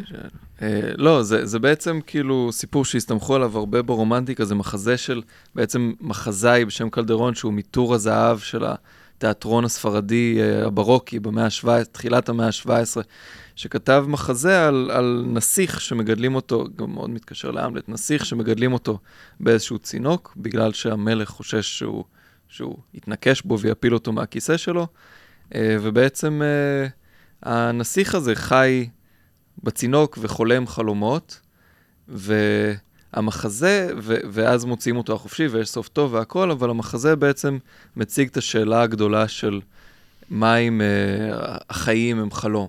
בעצם מה אם החיים הם נסיך שיושב בחדר סגור ורק הוזה דברים. מה זה המטריקס? כן, בדיוק, המטריקס. זה גם בתקופה הזאת עוד הרבה הוגים שאלו את עצמם את זה, למשל אה, דקארט. כן, אה. אה, השד המתעתע. כן. מה אם uh, כל מה שאני רואה וחש, יש שד מתעתע שגורם לי סתם לראות דברים בעוד שאני מוח בקופסה, וכל זה תגובה לדבר החדש הזה במאה ה-17, שזה גילוי המרחב והפחד שהוא מעורר. פסקל בפונסה, בהרהורים שלו, מדבר, אומר, המרחבים העצומים האלה מטילים עליי מורא. כשאתה אומר גילוי המרחב, למה אתה מתכוון? אני מתכוון גם ל, ל... אתם יודעים, לתגליות של המאה ה-16, גלילאו, אה, לתגלית שכדור הארץ הוא לא מרכז העולם, אלא זה מתואר יפה בשיר מהמאה ה-16, של ג'ון The דול. Earth's but a point of a point. מה זה סידריוס נונציוס? יכול להיות. כן, כן, כן. זה- כן, זה מתייחס לגלילאו. כן, בדיוק. מה השיר, אבל מה השיר? אה, לא, אני לא זוכר אותו בעל פה, The לצערי. earth is but a point. כן, אה, כאילו שהאדם הוא רק נקודה בתוך העולם, כדור הארץ שהוא רק נקודה בתוך היקום שהוא רק נקודה, בתוך כאילו, כן. וכן הלאה. מאוד מתקשר למה שאורי אמר בפרק הקודם, שכל נובע מחוסר היכולת שלנו להתמודד עם הקטנות הבלתי נתפסת. כן, כן, יש שם משהו מה- מהדבר הזה. בדיוק. טוב, זה מוביל אותנו ליוגה סוטרה, שזה אה, טקסט שנכתב בין המאה הראשונה לשישית לספירה, ומאגד בתוכו הרבה אה, משפטים שנאמרו על יוגה אה, בטקסטים המכוננים של התרבות ה- ה- ההודית. אה, למשל, הוא לוקח אה, ציטוטים מהבאגבד גיתא, שזה חלק מהמהבהרתה, לוקח ציטוטים מהרמיינה ומטקסטים אה, בודהיסטיים עתיקים. מה שיפה בפילוסופיה ובתרבות ההודית זה שיש איזושהי תקשורת לא סמויה בכלל בין הזרמים השונים, בין ההינדואיזם לבודהיזם, ושטקסט כמו היוגה סוטרה פשוט לוקח משפטים יפים אה, מ- משתי התרבויות האלה, שהן מעולם לא היו ניציות כל כך, ומאגד אותם לתוך איזשהו ספר חוקים נורא יפה. אז זה, זה תרגום של אה, דני רווה, שהוא מורה באוניברסיטת תל אביב, ולמדתי איתו בתור שומע חופשי הרבה מאוד קורסים, כי גם אהבתי להקשיב לו, והוא לימד נורא יפה. אמ, אז היוגה סוטרה, אנחנו, בואו בוא רגע נחשוף בעצם חשיפה אולי ראשונה ברדיו, בפודקאסטים, את זה שאנחנו מתרגלים יוגה? כן. כן. אני חושבת שדיברנו על זה גם ב... בפרק אה, שיעלה ל-only fans. אה, אוקיי. כן, בפרק הראשון. בפרק הקודם לא דיברנו על זה? לא. אתה, אה, אה, אורי, גם אתה עושה יוגה? כן. כן, אני כבר מ-23 שנים. כן. אני זוכר שדיברנו על יוגה פעם ראשונה, אמרת לי, איך הצגת את זה? אמרת, יצאתי מהצבא כל כך סגור ומכווץ. ומכווץ. יפה. מאז, ומאז אני עובד על אה, לפתוח ולהעריך. בדיוק. לא, אני חושב, אני, אני חושב שבאמת אה, אה, זה לא... יש כאילו, יש, יש, יש, יש שם מסתלבטים על הקישור הזה של יוגה, יוגה וספרות. מהמם. אבל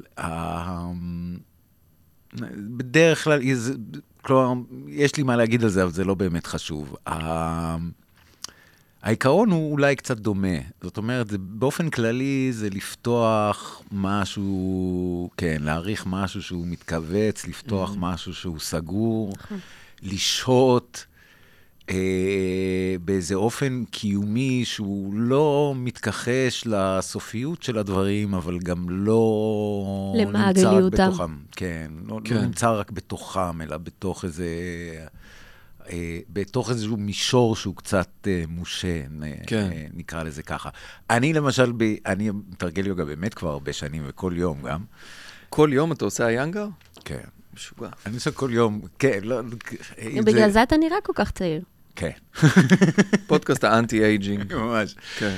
כן, אבל זה, זה ממכר, מה זה ממכר? זאת זה אומרת, ממכר. אה, זה, אני מתחיל את היום עם זה, עם איזה רבע שעה, עשרים דקות כל יום, כי אחרת אני מרגיש את זה כל היום שלא. כן. אין, אה, אין ברירה. ואני הולך לשיעור שניים בשבוע, ככה כבר הרבה שנים, אבל אני אף פעם לא אהבתי את הדיבורים. זאת אומרת, מה שנחמד באיינגר זה שבדרך כלל מאוד ממעיטים בדיבורים, זה הכל, כאילו, בדיבורים מוכנים, זה הכל מאוד... כן. אה, אבל ההיגיון הוא היגיון ברזל. ה- החיים כולם, כל החיים, כל החיים, זה די... או כמעט כל, כן, כל החיים על פני כדור הארץ, שזה כל החיים שאנחנו מכירים, כן? אין אחרים. כן. הם איזה מין צמיחה כנגד הכבידה. כאילו, רותמים איכשהו, איכשהו נרתמת האנרגיה כדי ליצור משהו שמתנגד לכבידה, אבל אף שום דבר לא יכול להתנגד לכבידה באמת. ולכן זה מין מסע כזה של עולים, ואז לאט לאט יורדים עד שמגיעים לתוך האדמה אתה חזרה. מתייחס מעבר לעקרון העונג. לא, לא, אני. מתייחס לחיים. עצמם, כפי אה, שהם, אשכרה פיזיקה, כאילו... אתם מכירים את אה, מוזיאון הכניעה ללא תנאי? הספר, אה, אני לא זוכרת מי כתבה אותו, אה, מהגרת. מוזיאון הכניעה? מוזיאון הכניעה ללא תנאי. שם יפה, מצחיק. מאוד, ספר יפה. מוזיאון הכניעה. כן, אז uh, כתבה אותו מהגרת uh, מיוגוסלב, נראה לי מקוסובו לברלין, מהמם. עברה לברלין, ואז היא כותבת שם לגבי אומנות, היא שואלת איזה חבר אמן שלה מה זה אומנות, ואז הוא אומר לה, זה פעילות uh, שקשורה לכוח הכבידה, שהיא לא בדיוק לעוף, אבל גם לא בדיוק לא לעוף. אוקיי. ואני חושבת שזה קצת... ה- שאלה מתחכמת ותשובה אף יותר מתחכמת. אני חושבת שזו תשובה מעניינת, כי כן. הרעיון שיש משהו באומ... באומנות וביוגה שדומה, אני חושבת, אני מסכימה איתו. מהמם. אני גם חווה שזה קשור איכשהו למבט שאתה מנסה לטפח, שהוא מבט יותר יציב, על לגמרי. השתנות, ושהוא קשור לזה שאתה גם משלים עם איזושהי סופיות, באמת, כמו שאמרת, אבל גם אתה מרגיש שיש לך איזשהו כוח אחר, שצומח אם אתה משקיע. יפה. טוב, הכל, הכל אה, מתחבר אצלנו לאט לאט, מאוד אהבתי. בואו נקרא את כמה סעיפים האלה, ואז נחזור לדבר על זה. אה, אז יש פה כמה, יכול להיות שתיווצר תחושה אצל המאזין או המאזינה של name dropping, אה, בגלל כל מיני מילים בסנסקריט שיש פה בטקסט, אבל אנחנו לא נתעכב עליהן יותר מדי, כי אין לי מושג מה הן אומרות. ואני תוהה איך אתה תבטא אותם. אה, טעויות גסות מאוד, אבל אתם גם לא תדעו, כי גם אתם לא יודעים. אה, הימות, אה, זה מנוקד. הימות, שהן כללי המוסר הבסיסיים, הן אי פגיעה, אהימסה, אמיתיות, סטיה, ונפסיק עם זה מעכשיו, אי גניבה, פרישות מינית ואי רכושנות. הקפדה על הימות, במקום, בזמן ובנסיבות, בכל הרמות, הוא הנדר הגדול של מי שמתרגל יוגה. הניאמות, כללי המוסר הנוספים, הן התנקות יוגית, הסתפקות במועט, שינון, מנטרה או טקסים והתמסרות לאל. כדי לעצור מחשבות על הפרת היאמות, יש להתרכז בהיפוכן. להתרכז בהיפוכן משמע לשנן כי מחשבות על פגיעה וכדומה, בין אם כבר התממשו, אם הן מתוכננות להתממש או זכו לעידוד, בין אם מקורן בתאוות בצע, כעס או בלבול, ובין אם הן מתונות, בינוניות או חזקות בעוצמתן, מובילות לסבל וטעות שאין להן סוף. בסביבתו של מי שנטוע באהימסה, היא פגיעה, פוסקת האלימות. עבור מי שספוג באמיתיות, התוצאה נמצאת בפעולה עצמה. כל אבני החן מגיעות למי שנטוע בהוויה של אי גניבה. כאן הם בעצם, אתם מבינים, מדגימים את איך שההפך מוביל לדבר הרצוי עצמו. מי שלא גונב, הכל מגיע אליו. מי שלא אלים, האלימות פוסקת סביבו. מי שמתמסר לפרישות מינית, מזיין סתם. מי שמתמסר לפרישות מינית, משיג עוצמה.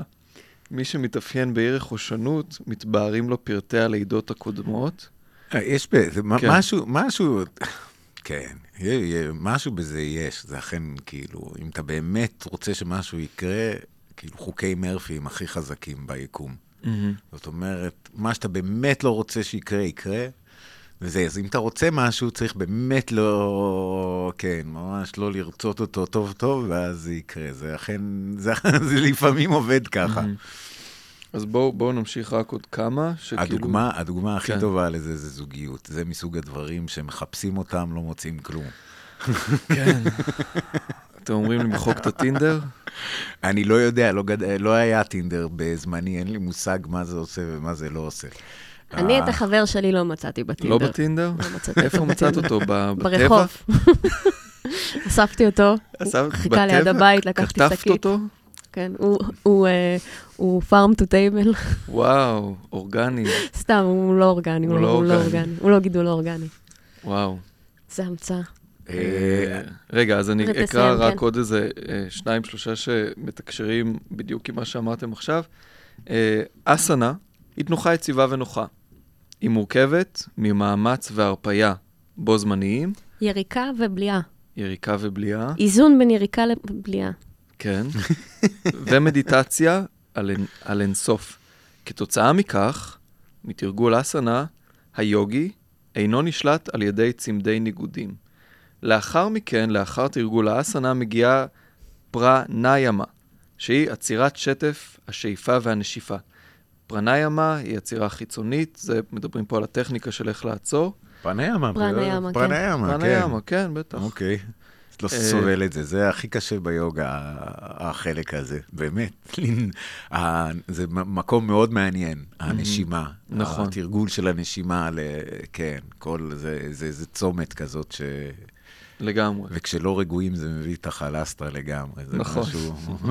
זה תרגול מאוד, זה נורא, זה נורא פרדוקסלי, אבל זה התרגול הכי מתקדם. לגמרי. הרבה יותר קל לעשות דברים עם השרירים. נכון. ועם השלד ועם הזה, מאשר לשכב נשימות. בשקט ו... לגמרי. לרוקן את הראש וכאלה, דבר שעוד לא ברור לי גם אחרי 20 שנה איך זה קורה, אני לא יודע. אתה מדבר על השווסנה? על הפרניאמה. אני פרניאמה. אז פה אומרים... אז אני, אני אסיים את החלק על הפרניאמה. כתוצאה מכך, מתרגול פרניאמה, מתבוגג כיסוי האור הפנימי. והתודעה מוכנה למדיטציה.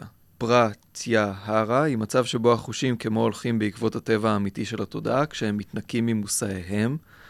החוש בלי המושא שלו זה, זה מעניין, אחרי זה אה, אולי נגיע לזה באגבד גיטה על אלימות ללא מושא לאלימות, אלימות טהורה, ולמה היא טובה.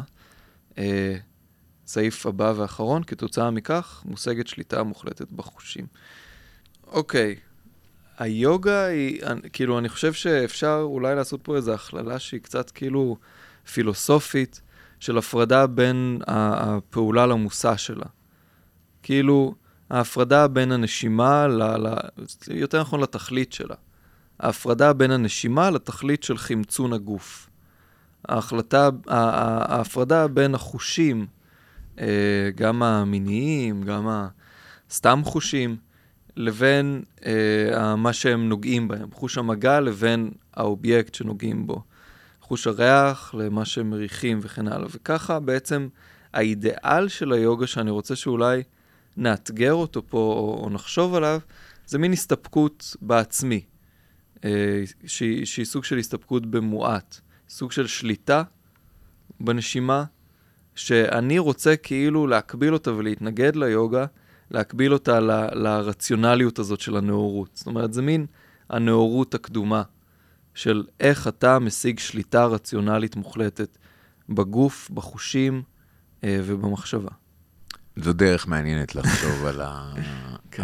זו דרך מנטלית לחשוב על כן, הדבר הזה. יש כמה דברים. יוגה מדבר קודם כל על משהו שהוא חווייתי והוא לא מנטלי. הוא קודם כל מנסה לייצר חוויה אה, נקייה יותר. Mm-hmm. יש לך כל מיני אה, דעות קדומות, יש לך כל מיני אה, זיכרונות שמתערבים באופן שבו אתה תופס את המציאות. Mm-hmm. אז הרעיון של, אה, אתה אומר אה, רציונליות, כאילו זה אותו דבר, כאילו אנחנו מדברים פה על אותו דבר.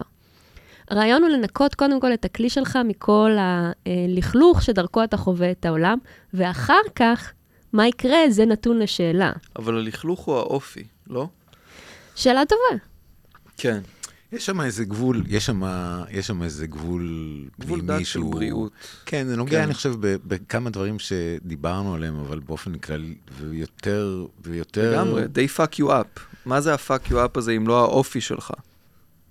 כן, אני, אני יותר חשבתי על זה בכיוון של מה יעשו בני אדם עם עצמם. Mm-hmm. זאת אומרת, מה אנחנו עושים עם העודף, עם העודפות מצד אחד של בני האדם, מצד mm-hmm. שני של הזמן, של האמצעים, מה זה, ואני חושב ש... זאת אומרת, אני חושב שזאת שאלה שהיא מאוד חשובה, זאת אומרת, mm-hmm. כי יש מגבלה רצינית ל... למחשבה הכלכלית על ההוויה האנושית, נקרא לזה ככה. לגמרי. אני לא יודע אם זה... ויוגה זה אחד הדברים שאם אנשים יעשו זה סבבה. כאילו, זה, כן. זה דבר, כן. זה כמעט כמו מה כן, שאמרו כן, פעם זה... על אר גיטר. משהו כזה. אתם זוכרים? זה סך הכל פעילות מאוד uh, חיובית, ואני חושב שהיא נוגעת לעניין הזה, the way they fuck you up, זה צורת החיים שלנו, מה היא עושה לגוף שלנו. כן. זה קצת מה ש... כאילו, כן, אני... אני רואה שגם עכשיו, אני פחות הסוטרות, וזה כל אחד שיודע, אני, כן, כל אחד תעסיק עם הסוטרות שלו, אבל... אה. מה שמשנה זה הגוף. לא, אני, אני אומר, אני, זה פשוט טע, עניין של טעם, אני גם לא, מה שאני אוהב בשיט, באיינגר, שזה מה שאני עושה, זה שממעיטים בדיבורים. כן. לא, זה מאוד, אה, כן. עמית, את דווקא אוהבת את הדיבורים. אה, במובן מסוים, אני גם לא הלכתי לקרוא את פטנג'לי. כאילו, אני גם לא, אני לא אוהבת את החלק הלמדני יותר. Mm-hmm. אני מרגישה שאם זה נותן לך משהו, זה נותן איזושהי יכולת להסתכל על הפואטיקה של הגוף יותר.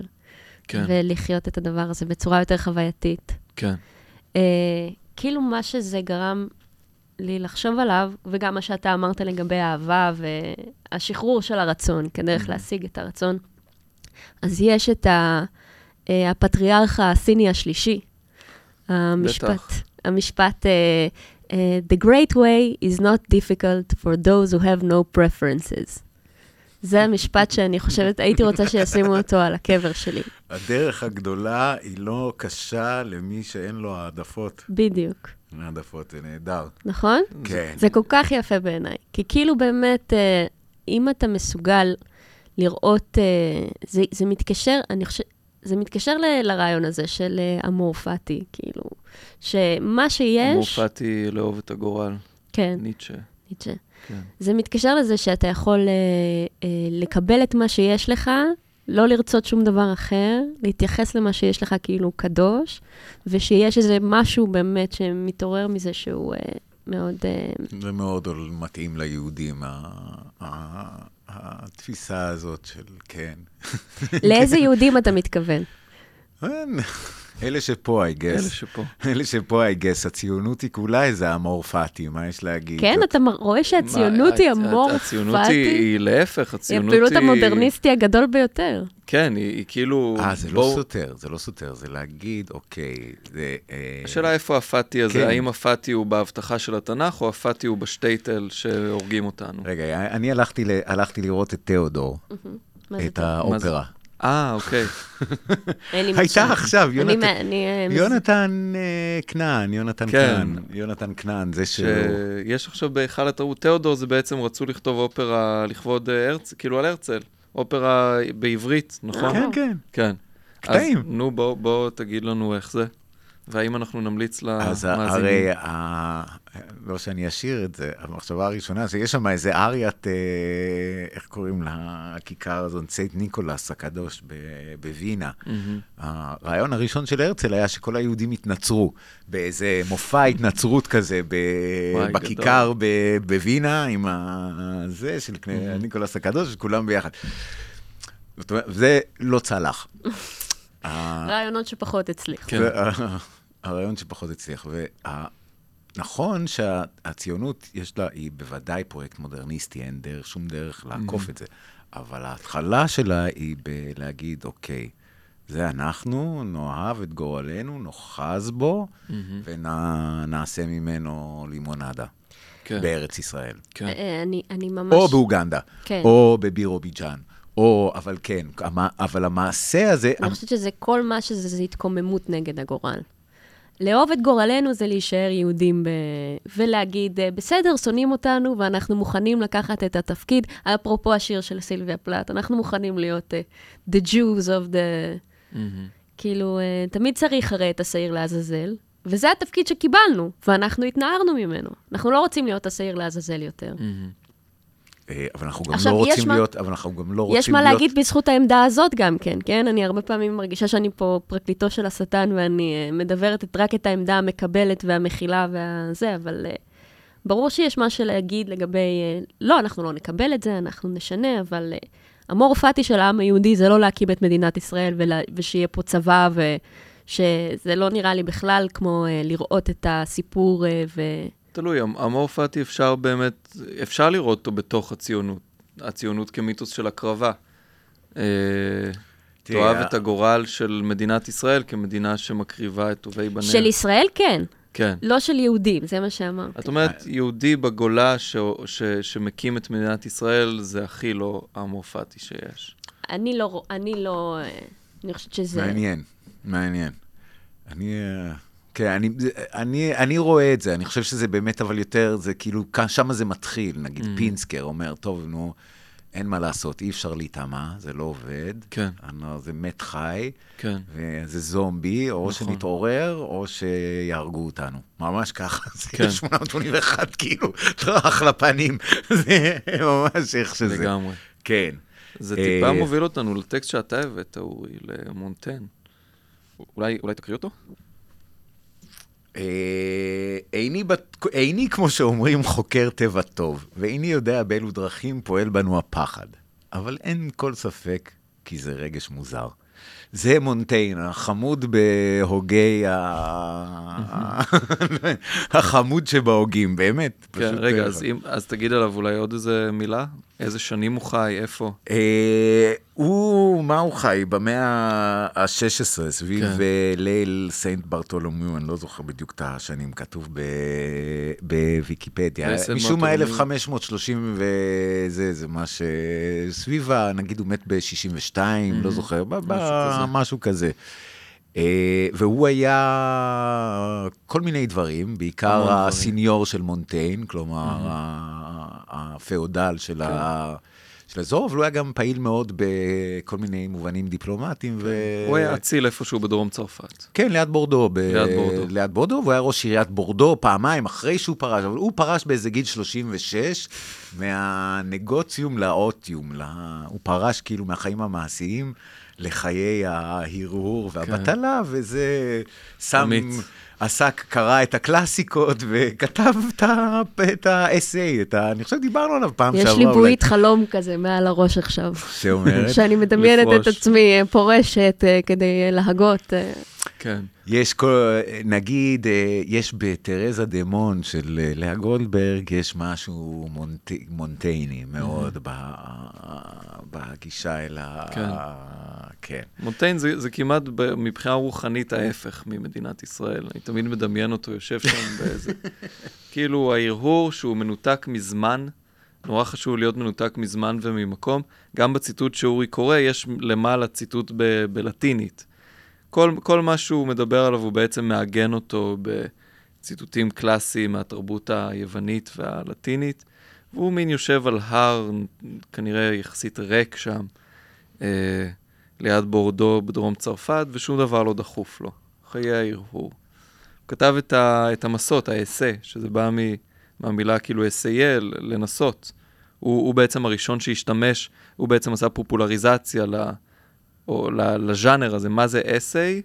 זה בעצם דיווח על התנסות. איזה יופי, לא ידעתי את זה. כן. זה מקסים, זה ממש נותן... אה, הוא, הוא נהדר, אני. חושב, אני, אני, אני מתנצל אם אנחנו חוזרים, אם, אם דיברנו על זה כבר, אבל כן, הוא חבר לחיים, אה, כן. מונטיין. כן, מונטיין לא. זה ממש לא חבר דיברנו לחיים. עליו, לא, לא הגענו לדבר על. הקניבליזם פעם שעברה. לא. פעם שעברה לא דיברנו על קניבליזם. כן.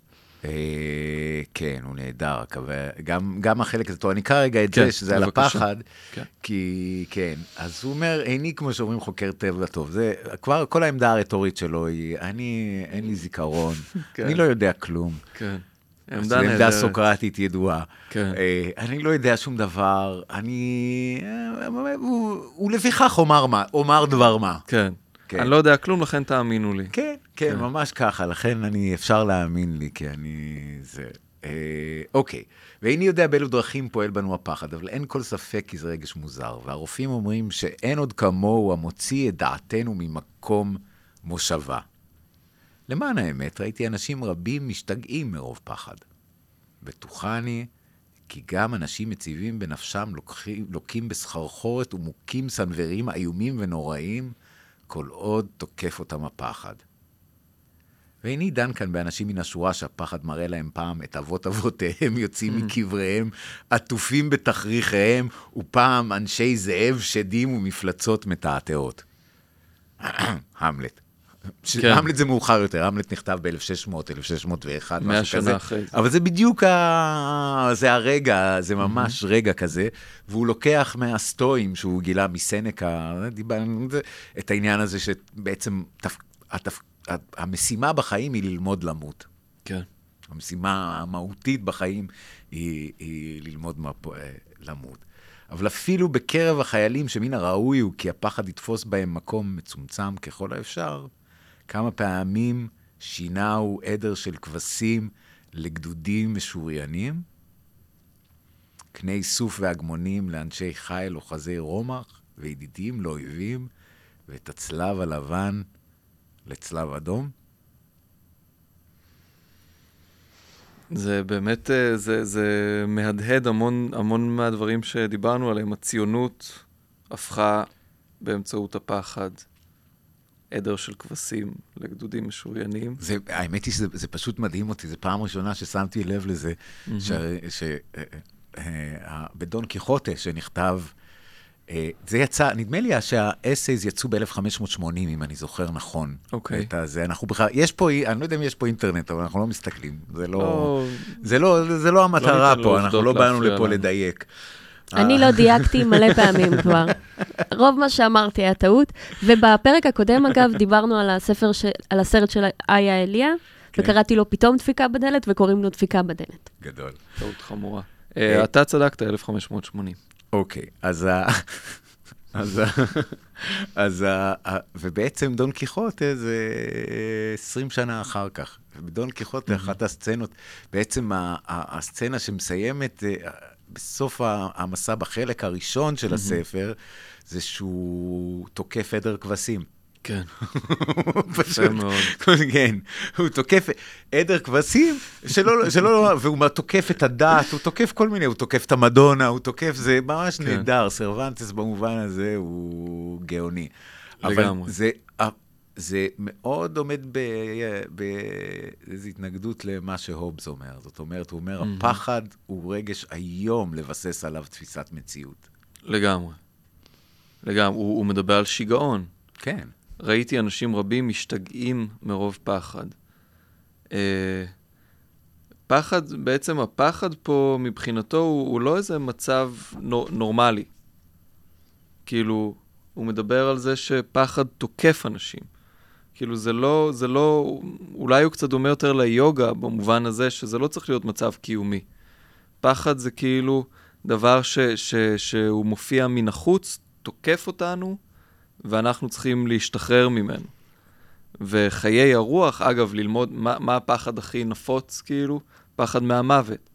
וכל המסורת הזאת של ההרהור, הסטואים, אה, שזרם אה, ביוון הקלאסית, של, שדיבר על, ה, על הקבלה בעצם של האסונות בחיים. שבעצם הפילוסופיה מלמדת אותך איך לקבל את כל מה שרע. אה, אז גם הוא פה, אני חושב, אה, מנסה להילחם בפחד הזה מהמוות. אה, בוא, בוא נאמר את זה, כן. בתקופה שהוא כותב, זאת אומרת, הרקע שעליו הוא כותב, אלה מלחמות מלחמות הדת. איומות כן. בתוך צרפת, זאת אומרת ששכנים זה... כן. זה עשרות אלפים נהרגים באלימות. זאת אומרת, הוא כותב, גם הוא כותב בסוג של מלחמת אזרחים. בדיוק. בעצם. ליל סנט ברטולומי, כן. אה, לילה שבו לואי ה... לא, לא לואי. לא לואי. לא, לא, זה... שרל. פרנסואה, ג'ורג'. ג'ורג'. אה, הורגים את קליגני, את קליני... קליני. קליני, כן. את ה... יש שם, עומדת קטרינה דה מדיצ'י, מהנדסת חתונה בין הבת שלה ל... למלך ההוגנוטי, אנרי... אנרי... משהו. קטר, לא? משהו. אנרי הרביעי. אה, אני יודע. אחד מהם. וה... ואז, ואז, ואז, ו, ואז, ה, אני לא זוכר שם מי בדיוק, יש שם קנוניה שלמה, והורגים mm-hmm. בלילה אחד מלא, את, בעצם עושים דקפיטציה של המנהיגות הפרוטסטנטית. כן, בדיוק. הורגים את קוליני, שהוא המנהיג הפוליטי והצבאי של הפרוטסטנטים, ועוד איזה בין 5,000 ל-30,000. כן. זה רמת הוודאות. בין 5,030 אלף, אבל הקתולים במעשה נבלה שאין כמוהו, בעצם, בעצם גם צד שני של זה, אפרופו גלגלי ההיסטוריה, זה mm-hmm. שבעצם סוגרים את, די סוגרים את מלחמות הדת בשלב הזה, נכון? פחות או יותר, האקט הזה גם מסיים את מלחמות כן. הדת בניצחון קתולי כן. אה, אה, מדמם מאוד, mm-hmm.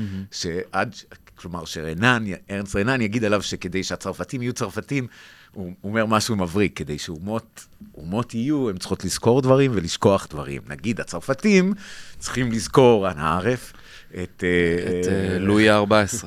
כן, אבל הם צריכים לשכוח את ליל סן ברטולומי. זאת אומרת, זה ה... לגמרי. גם אנחנו. כאילו, נכבה.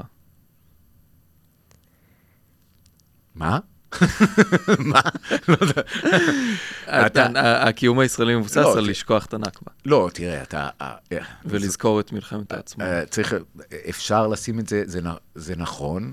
הדוגמה, הדוגמה, אני חושב, המקבילה היא, אם יום אחד נחליט שמה שהתרחש פה במאה השנים האחרונות זה בכלל מלחמת אזרחים, כן. אז נצטרך לזכור ולשכוח את הדברים האלה באיזה מידה שווה. כן. כן. כן.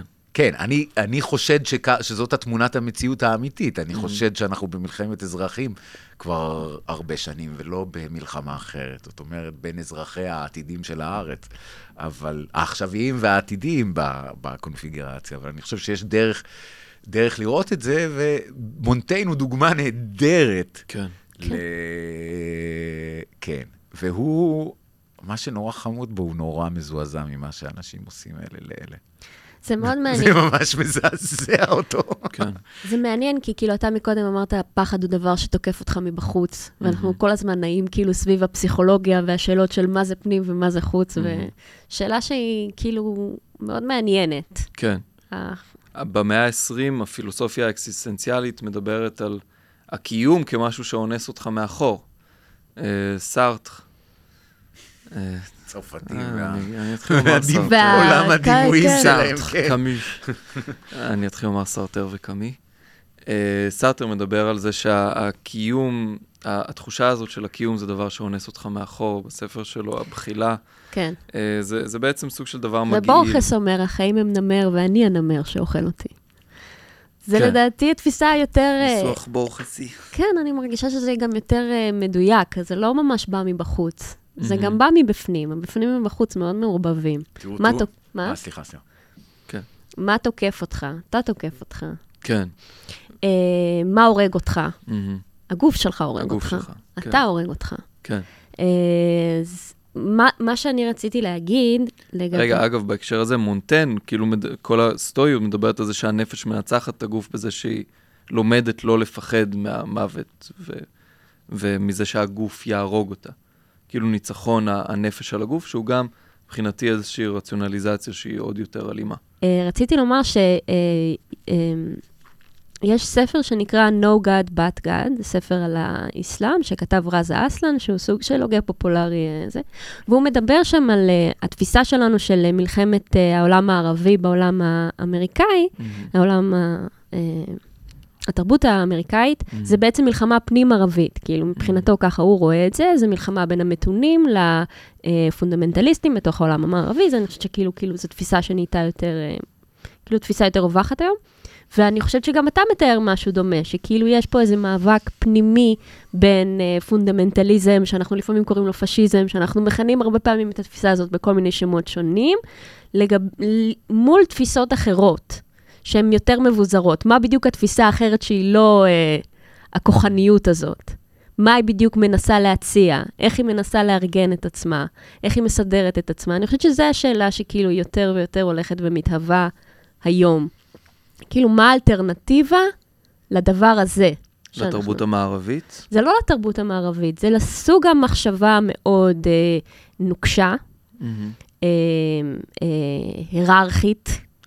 של התרבות האמריקאית. זה לא רק התרבות האמריקאית, בת, אם, בתוך, העולם המערב, בתוך העולם הערבי זה מאבק בין אה, הפונדמנטליזם. הבנתי. כאילו הרעיון הבסיסי של לראות את העולם, או כאילו כבאמת אה, המאבק הנוקשה שאנחנו נלחמים Mhm. מולו, או הדבר האחר, שמהו הדבר האחר הזה, אנחנו כל הזמן סביבו, ואנחנו כל הזמן מנסים להבין אותו, וכל פעם שהוא מנסה להתהוות, הוא הופך להיות בעצמו לסוג של פונדמנטליזם. בדיוק. כאילו הפונדמנטליזם זה סוג של parasite של המוח האנושי, כן. שתופס את כל חומר שהוא תיתן מ-המ. לו, הוא יהפוך אותו ל... אה, לעצמו, כאילו. כן, אז המסר של מונטיין הוא קצת אה, פרישות, כמו גם של היוגה. פרישות והתכנסות בתוך העצמי. סנקה מנסח את זה אפילו יותר טוב, ובעצם, למה להיות בקשר עם בני אדם שהם אלימים והם חיים, והם אה, מנסים לכפות עליך דברים, כשיש לך את המתים? אני חשה שהטפיל הפונדמנטליסטי משתלט גם עליך, ערן, עכשיו כשאתה מציג את זה ככה. הוא מתאר משהו גמיש, פתוח, חי, ואתה אומר, המסר שלו זה פרישות. אה, זה- כמעט כן. מסקנה בלתי... תראה, וגם חושב- ככה הצגת מקודם את היוגה, אמרת, הם רוצים להתכחש למציאות. נראה לי, אה, כאילו, יש סיבה שקוראים לבודהיזם הדרך השלישית. הרעיון Mhm. הוא להגיע לאיזשהו אמצע שמכיל את ה...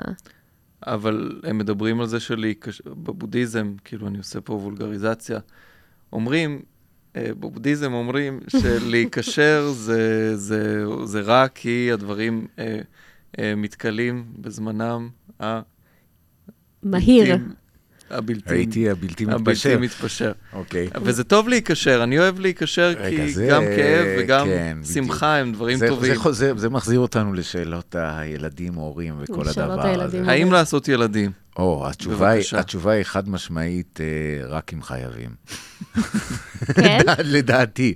כן, לדעתי זה, זאת אומרת, זה, חוזר, זה ממש הולך פה רחוק, זה הולך למשתה, זאת אומרת, זה הולך לסוקרטס שאומר... המשתה של אפלטון. למשתה של אפלטון, שזה שיחה על אהבה. לא, זה נורא יפה, זה שיחה על אהבה תוך כדי מלחמת האזרחים. יש איזו הפסקה במלחמת האזרחים, שלום ניסיאס. אה, זה, ואז הם חוגגים את הניצחון של אה, אגתון בתח... בפסטיבל, בת... בתחרות אה, מחזות, ו... ומדברים, יושבים ומדברים על אהבה, כל החכמים. אבל אפלטון כותב את זה אחרי שאתונה נחרבה, אבל הוא ממקם את זה בשלום שבתוך המלחמה שמחריבה אותה. מהמם. זה גאוני. כבר העמדה הזאת היא, ובעצם זה ההערות שלו על מלחמת אזרחים, בין השאר. כלומר, כן. על הסיבות לנפילתה של, אה, אה, של אתונה. זה מאוד יפה. אה, אבל אחד, ה, אחד הדברים ש, אה, ש... כלומר, בסוף, כרגיל, סוקרטס נותן איזה... הוא מסביר, והוא אומר שהוא הלך למנטיניה ללמוד אה, תורת האהבה מפי דיוטימה. מפי אידיוטים? דיוטימה. לא, לא, כהנת. כי זה היה יפה. כן, הלך לשמוע את תורת האהבה מפי אידיוטים. יודעים מה זו נביאה. אבל, אז מה חמוד? כי זה אפלטון, זה, זה חמוד, כי זה בצד אחד הוא בא אליה, הוא אומר לה, בואי תלמדי אותי את תורת האהבה. והיא עונה לו, let's be friends. ומסבירה לו תורה שלמה שבעצם אומרת שהאהבה האמיתית היא אהבת הפילוסופיה, זאת אומרת, אה, מה כאילו אומרת לו, שנקרא עזוב, אהבה אפלטונית. כן, עזוב אותך, זה עזוב ממש ככה. מ- ברמת זה. הסיפור זה מה שקורה שם, וזה הסיפור ש... איזה אה, אה, פרנדזון מבאס. היא אמרה סוקרטס- לו, אתה נוסע שם עד לדיוטימה? בוא כן. נהיה ידידים. כן, אבל, ואז היא כמו אלה אומרת שמזמינים אותך לירושלים. שהיא מדברת על ה- ה- התכלית, מהי התכלית של האהבה? לברוא ביפה. לברוא ביפה. וזה, ואז היא אומרת, אוקיי, רוב בני אדם, מה הם עושים? עושים ילדים, כי זה בורים. זה, אני חושב שזה גם ב- בבראשית, זה קניתי אשת אלוהים, זה מה ש... כן. זה קין, כאילו, קניתי אשת אלוהים, מה זה קניתי אשת אלוהים? קניתי, עשיתי, יצרתי איש, קניתי את חלקי באלוהות. משהו כזה, I guess. כן. אה, אז רוב האנשים עושים ילדים כי הם כן. מרגישים שזה הדרך שלהם כן, להשתתף. אז, אז עכשיו פה אני אעצור, לא חשוב אחר כך מה קורה לסולם האפלטוני. בנקודה הזאת זה כבר התחלה סבירה לחלוטין.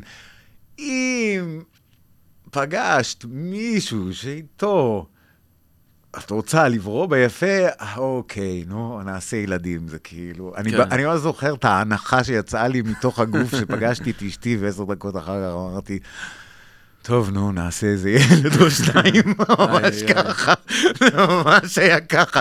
כאילו, כי זה, אוקיי, אז ככה זה, אה, אבל לחשוב על זה כחובה, זה נראה לי מטורף, מטורף. אני באמת חושב ש... לא יודע, אולי אני טועה, האנושות לא מתקדמת ככה, אבל זה נראה לי כל כך מסובך וכפוי טובה, שזה אם, אז זה רק אה, ככה. ואני חייב להודות, אני לא יודע, אולי זו לא דעה פופולרית, אבל זה מין צרה נוראית שאין לך. כל שאר הדברים הטובים, והם מלא, והם יפים, והם כל מיני דברים כאלה, את לא יודעת שהם חסרים לך. ו- ולכן, והם חסרי משמעות בעצם. זאת אומרת, כל עוד אין, זה בעיה שאין. ברגע שיש, אין טעם לדבר על זה. כאילו, כן. זה מעצמו הכל. כן. מהבחינה הזאת. אז זאת, ה, זאת העמדה שלי, אבל ככה לא בונים. דמוגרפיה. תראה, תראה, בתור בן אדם אה, נמנע, אני מאוד מבינה את הלוגיקה שאמרת פה עכשיו, של אה, מה שאין עדיף על מה שיש, כי מה שיש, יש לו הרבה סיבוכים, ומה שאין הוא פשוט כלום. לא, מה- ש, מה שיש, או מה שיש במקרים כאלה, הוא כל כך מסובך וקשה, כן. שזה, אה, אם לא כל עושים כך את זה... טריגרי. מתוך, כן, אם לא עושים את זה מתוך אהבה ושותפות טובה, אני לא יודע, אני, רק לעשות אותה כתכלית בפני עצמה, שזה כל כך, כלומר, זה ברור ש-once עברת את ה... מה זאת אומרת, ילד אחד וזהו, זה אין יותר זמן לחשוב הרהורים על האקזיסטנציאליים. הנה, ו- אתה, יש לך ו- שניים, אתה ממשיך להרהר. כן, אבל הילדים שלי כבר גדולים, אז אתה אז אומר- יש לי זמן, שוב יש לי זמן להרהר. ובכל התקופה שהם לא היו... כשהם היו קטנים היה לי זמן בקושי לעבוד, וגם כי אשתי צדיקה עשתה לי זמן, כן. ממש ככה. Mm. כן. כן, ממש ככה. זה רק, זה רק עכשיו יש לי זמן, אבל זה זמן להרהר, זה דבר אה, כן. קשה מאוד. זאת אומרת, נהפוך הוא, אני חושב שזה מה- זה ה... זה ה... אז אתה אומר, get out as soon as you can and don't have any kids yourself. לא, לא, once it, ברגע שזה קיים, אתה כבר קשור, זה אין לך מה לעשות, זה אין מה לעשות, זה שובר את הלב כמה שאתה קשור, זה נורא. לא כן. היית רוצ... אבל אני חושבת שחלק מהעניין זה שאתה גם רוצה להיות קשור. זה גם בטח. שובר את הלב כמה אתה עפיפון. נגד הבודהיזם. זה גם אה, שובר, זה גם שובר מאוד את הלב. שובר את לא הלב קשור. כמה אתה עפיפון? כן. שובר את הלב כמה אנחנו כמהים להיקשרות, לקשר, אה. למשהו שיחזיק אותנו. שאתה מרגיש שאתה מרחף אה, באוויר. אתה עפיפון שמחפש כן, ילד שיחזיק בו? יחזיק אותנו חמור. אל האדמה, אליה נשוב בלאו הכי, כן. לגמרי, כי זה, זה מתקשר ליוגה, אנחנו לא מספיקים לעצמנו. הרבה אנשים בגילי ובגילנו, עמית, שמתחילים לעשות ילדים, יש לי זוג חברים שמדברים על זה, למה לעשות ילד? הם מדברים על זה שלצאת, אתם יודעים, לאוגנדה, אה, להסניף אה, סמים עד ארבע לפנות בוקר, לחזור, להיות הפוכים יום למחרת, כאילו מה שנקרא החיים של הצעירים, זה כבר לא כיף. וגם הדברים האחרים בגיל הזה הם כבר לא מספיקים. אני, אני, אני גם מרגיש סוג של האטה או, או מיתון בהתלהבות שיש לי מכל מה שהוא... ריגושים זולים. ריגושים זולים ויקרים בתל אביב. אמ, אבל, אה, ו, וזה מביא אנשים גם לרצות לעשות ילדים. זאת אומרת, להבין שהחיים הם לא, לא כיפיים אם אתה הם לא פשוט... פרסומת לקוקה קולה. בדיוק. אתה לא יכול סתם לדאוג לעצמך, כי זה לא כיף. בכמה אתה עוד יכול לפטם את עצמך. זאת אומרת, יש... אה, כתבתי לא מזמן איזה משהו, ויש שם איזה דמות שהוא כאילו זה איזה מישהו שחי לבד ומאוד אוהב לחיות לבד, ואז הוא, הוא אוכל והוא מאונן והוא, והוא צופה באיזה פרק, ואז מה שמפחיד אותו באותו רגע זה שהוא כבר לא, הוא נתן לעצמו את כל מה שהוא רוצה, והוא מרגיש איזשהו חוסר, אבל הוא לא מבין מה הוא עוד יכול לרצות. וזו עמדה נורא, כאילו, מבאסת, לטעמי. ולכן תעשו ילדים. כן? אני חושבת ש... רגע, לא, זה, כן, בבקשה. אני חושבת ש-the great way is not uh, difficult if you have no preferences. אה, אז אה, אם יוצא שאתה נמצא על מסלול ונדמה שילדים נמצאים בו, אז תעשה אותם, ואם לא... סתם, לא, כן, אני לא רוצה כאילו לכפות כל- פה על אף אחד לעשות ילדים. כל המחשבה על זה, הפרי-מדיטציה זה ראשיתו של הרע. פשוט לעשות את מה שעולה ברגע, רגע, אה, אה, ראשיתו, הרע נכנס, ל- הרע, אה, אני, פה אני עם דנטה, שהרע כן. נכנס לעולם באמצעות הרע במיעוטו. זה שער הכניסה הראשי של הרוע לעולם, זה הרע במיעוטו. זה איך שאנשים טובים עושים דברים רעים. אחר כך יש גם כמה אנשים רעים באמת. אז אני ממש ממש פה עם... אני לא מגדירה את עצמי בודהיסטית, אבל אני מאוד מאמינה שהרע מגיע מבורות. שאנשים אה, לא יודעים שהם עושים את הרע, אנשים לא מבינים שהם עושים את הרע, ושברגע שיש יותר מודעות, אז הם אה, מפסיקים לעשות את הרע. הרע מכאיב, קודם כל. מהמם. כשאתה עושה את הרע, אתה סובל, אפילו כשאתה חושב שאתה נהנה. וככל שהראייה שלך גדלה והזווית ראייה שלך מתפתחת, אז Mhm. אתה מפסיק לעשות את ה... מעניין, אולי... זה מאוד- זה מאוד כן. אופטימי, מדי. כן. אני פשוט, אה, זה החוויה, זה, אופטימית. החוויה, זה החוויה האישית שלי. החוויה האישית שלי, שאני רואה את ההרגלים הרעים, מהמם. ואני רואה איך קל לו לראות שהם עושים לך רע, נניח קנאה. יש משהו מאוד מהנה בלקנא. יש משהו מאוד מהנה בלרחל. מהמם. זה תענוג. ואתה. חושב, אני פשוט אמשיך עם זה לנצח, מה הבעיה? כי אתה לא רואה כמה רע אתה עושה לעצמך. אתה כאילו לא רואה שאתה כורת את הענף שאתה יושב עליו משום מה. זה מה שמדהים בחוויה האנושית בעיניי, כמה הרבה נמצא מתחת לפני השטח. כן. ברגע שאתה רואה, ברגע ש... הייתה לי מורה רוחנית מפוקפקת, שאמרה לי פעם, את כל ההרגלים הרעים שלך, תעשי אותם, אל תפסיקי אף הרגל רע. אבל תעשי אותם נורא נורא לאט. ואני זוכרת שהייתי... עצה יפה. כן, והייתה לי בעיית שתייה מאוד חריפה, אה, והייתי הולכת, ל... הולכת לאוגנדה, כן. והייתי פשוט עושה את הכל, אבל נורא נורא נורא לאט. לפני זה הייתי פשוט באה, מגיעה, שותה מע- מערה לפי ח... חמש אה, חצי בירה, ואז עוד אה, צ'ייסר, צ'ייסר, צ'ייסר, צ'ייסר. אז. עכשיו לאט, כן. לאט. קודם כל בירה ראשונה. תסתכלי לאט מה קורה, תסתכלי ימינה, תסתכלי שמאלה. ואז צ'ייסר אחד, תראי מה קורה, ופתאום שמתי לב לכל כך הרבה דברים.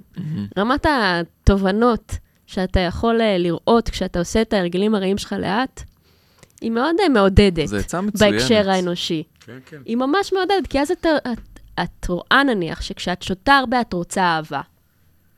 שזה מעודד על המצב האנושי, מהמם. לא? יש בזה משהו אופטימי כמעט, בזה שנניח אנשים רוצחים כי הם רוצים אהבה. לא? יש כן. בזה משהו אופטימי. אה, זה שם המופע שלך, אנשים רוצחים כי הם רוצים אהבה. יש בזה משהו אופטימי, כן. זה מאוד אופטימי. יש אנשים שלא מאמינים בזה, יש אנשים שמאמינים שהרע, הוא כמו שאתה אמרת, ש- שהרע פשוט קיים. שרע הוא פשוט, אה, כן, שהוא מגיע מאיזשהו מקום אחר, שיש איזה מקור, שיש מקום נפרד לטוב ולרע. לא יודע אם זה, אם, אם זה כל כך נפרד. ה, ה, אני, לא, אני לא בטוח, אני לא יודע אם, זה, אם, אם לזה אני מתכוון. אני חושב שאנחנו באיזה צומת פה שהיא היא קשה במובן הזה. אנחנו מצד אחד, האמונה שלנו, כלומר, אז זה נורא אופטימי, שאם אם הדברים האלה הם נובעים מבורות, אז רק נתקן את הבורות והכל, העולם יהיה טוב.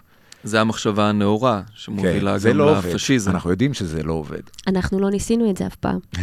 זה כמו להגיד שהנצרות לא עובד, לא ניסינו את זה אף פעם. כמו הקומוניזם, את, אה, לא, עוד אבל, יותר. אבל זהו, זה לא זה. לא זה. אם, אם, אם ניסינו משהו אחר, זה כמו, זה- זה, מזכיר זה- לי את עירית לינור, היא אומרת, ניסינו את הקומוניזם, זה לא עבד.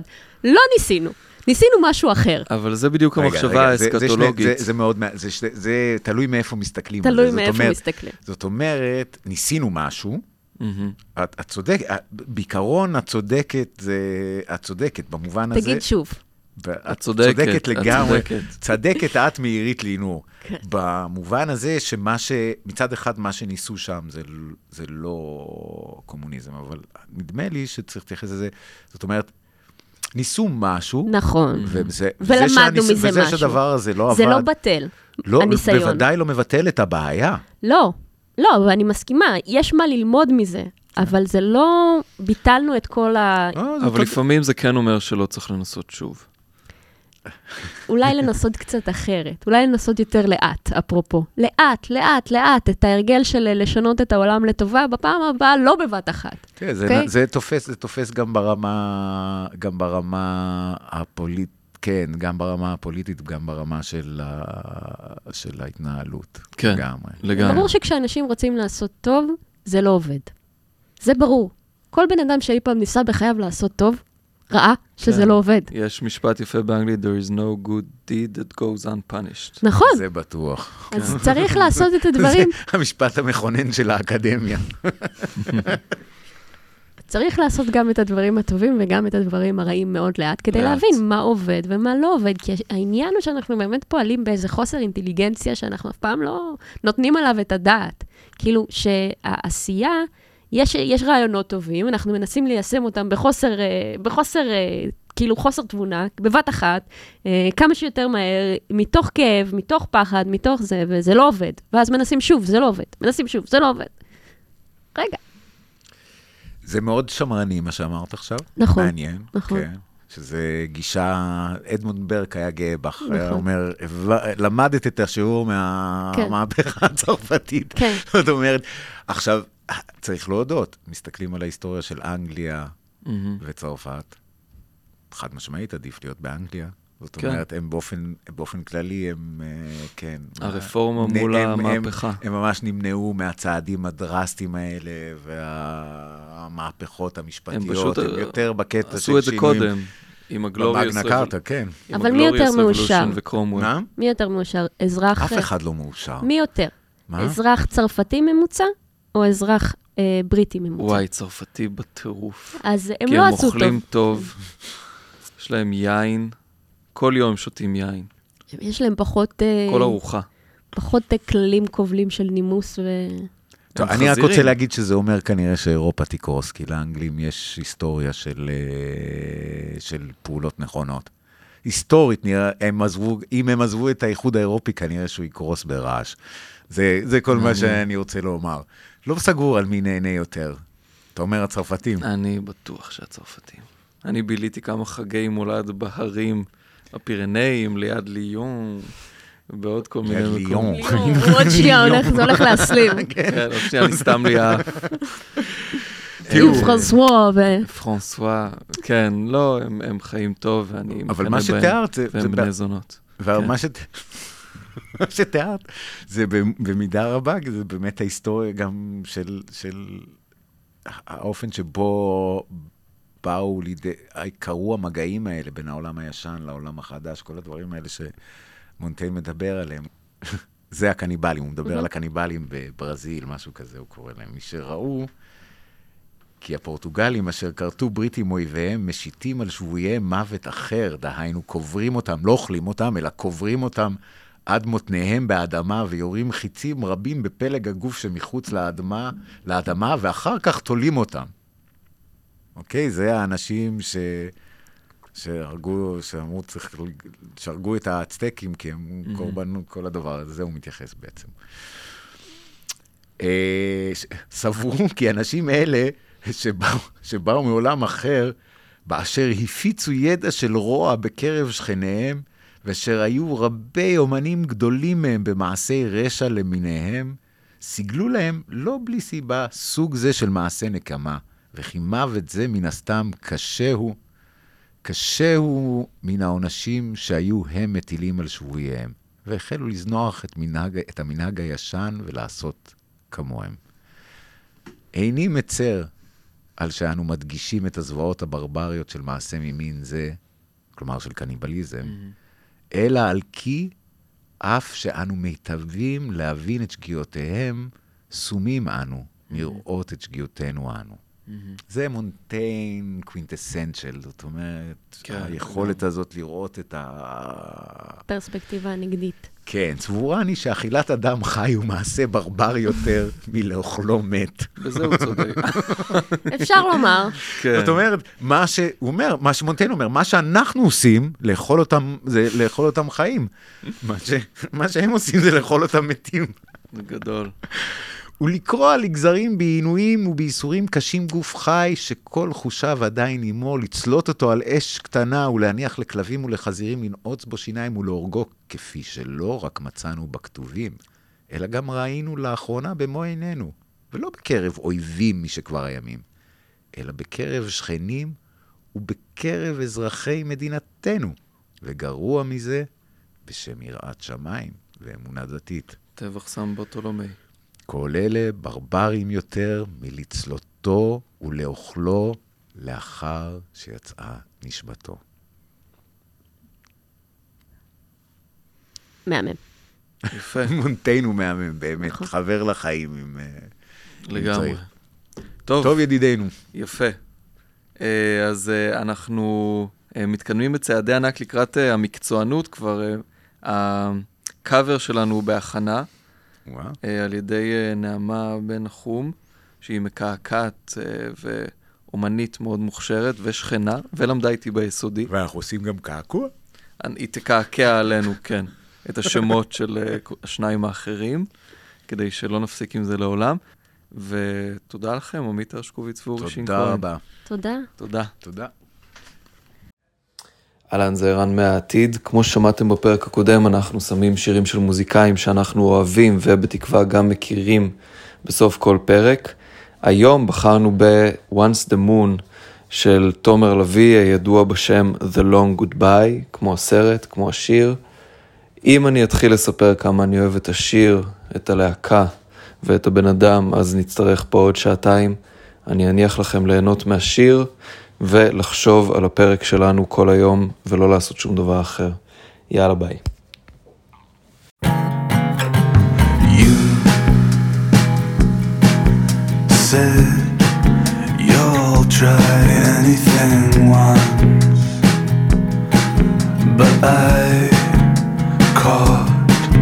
Your bluff.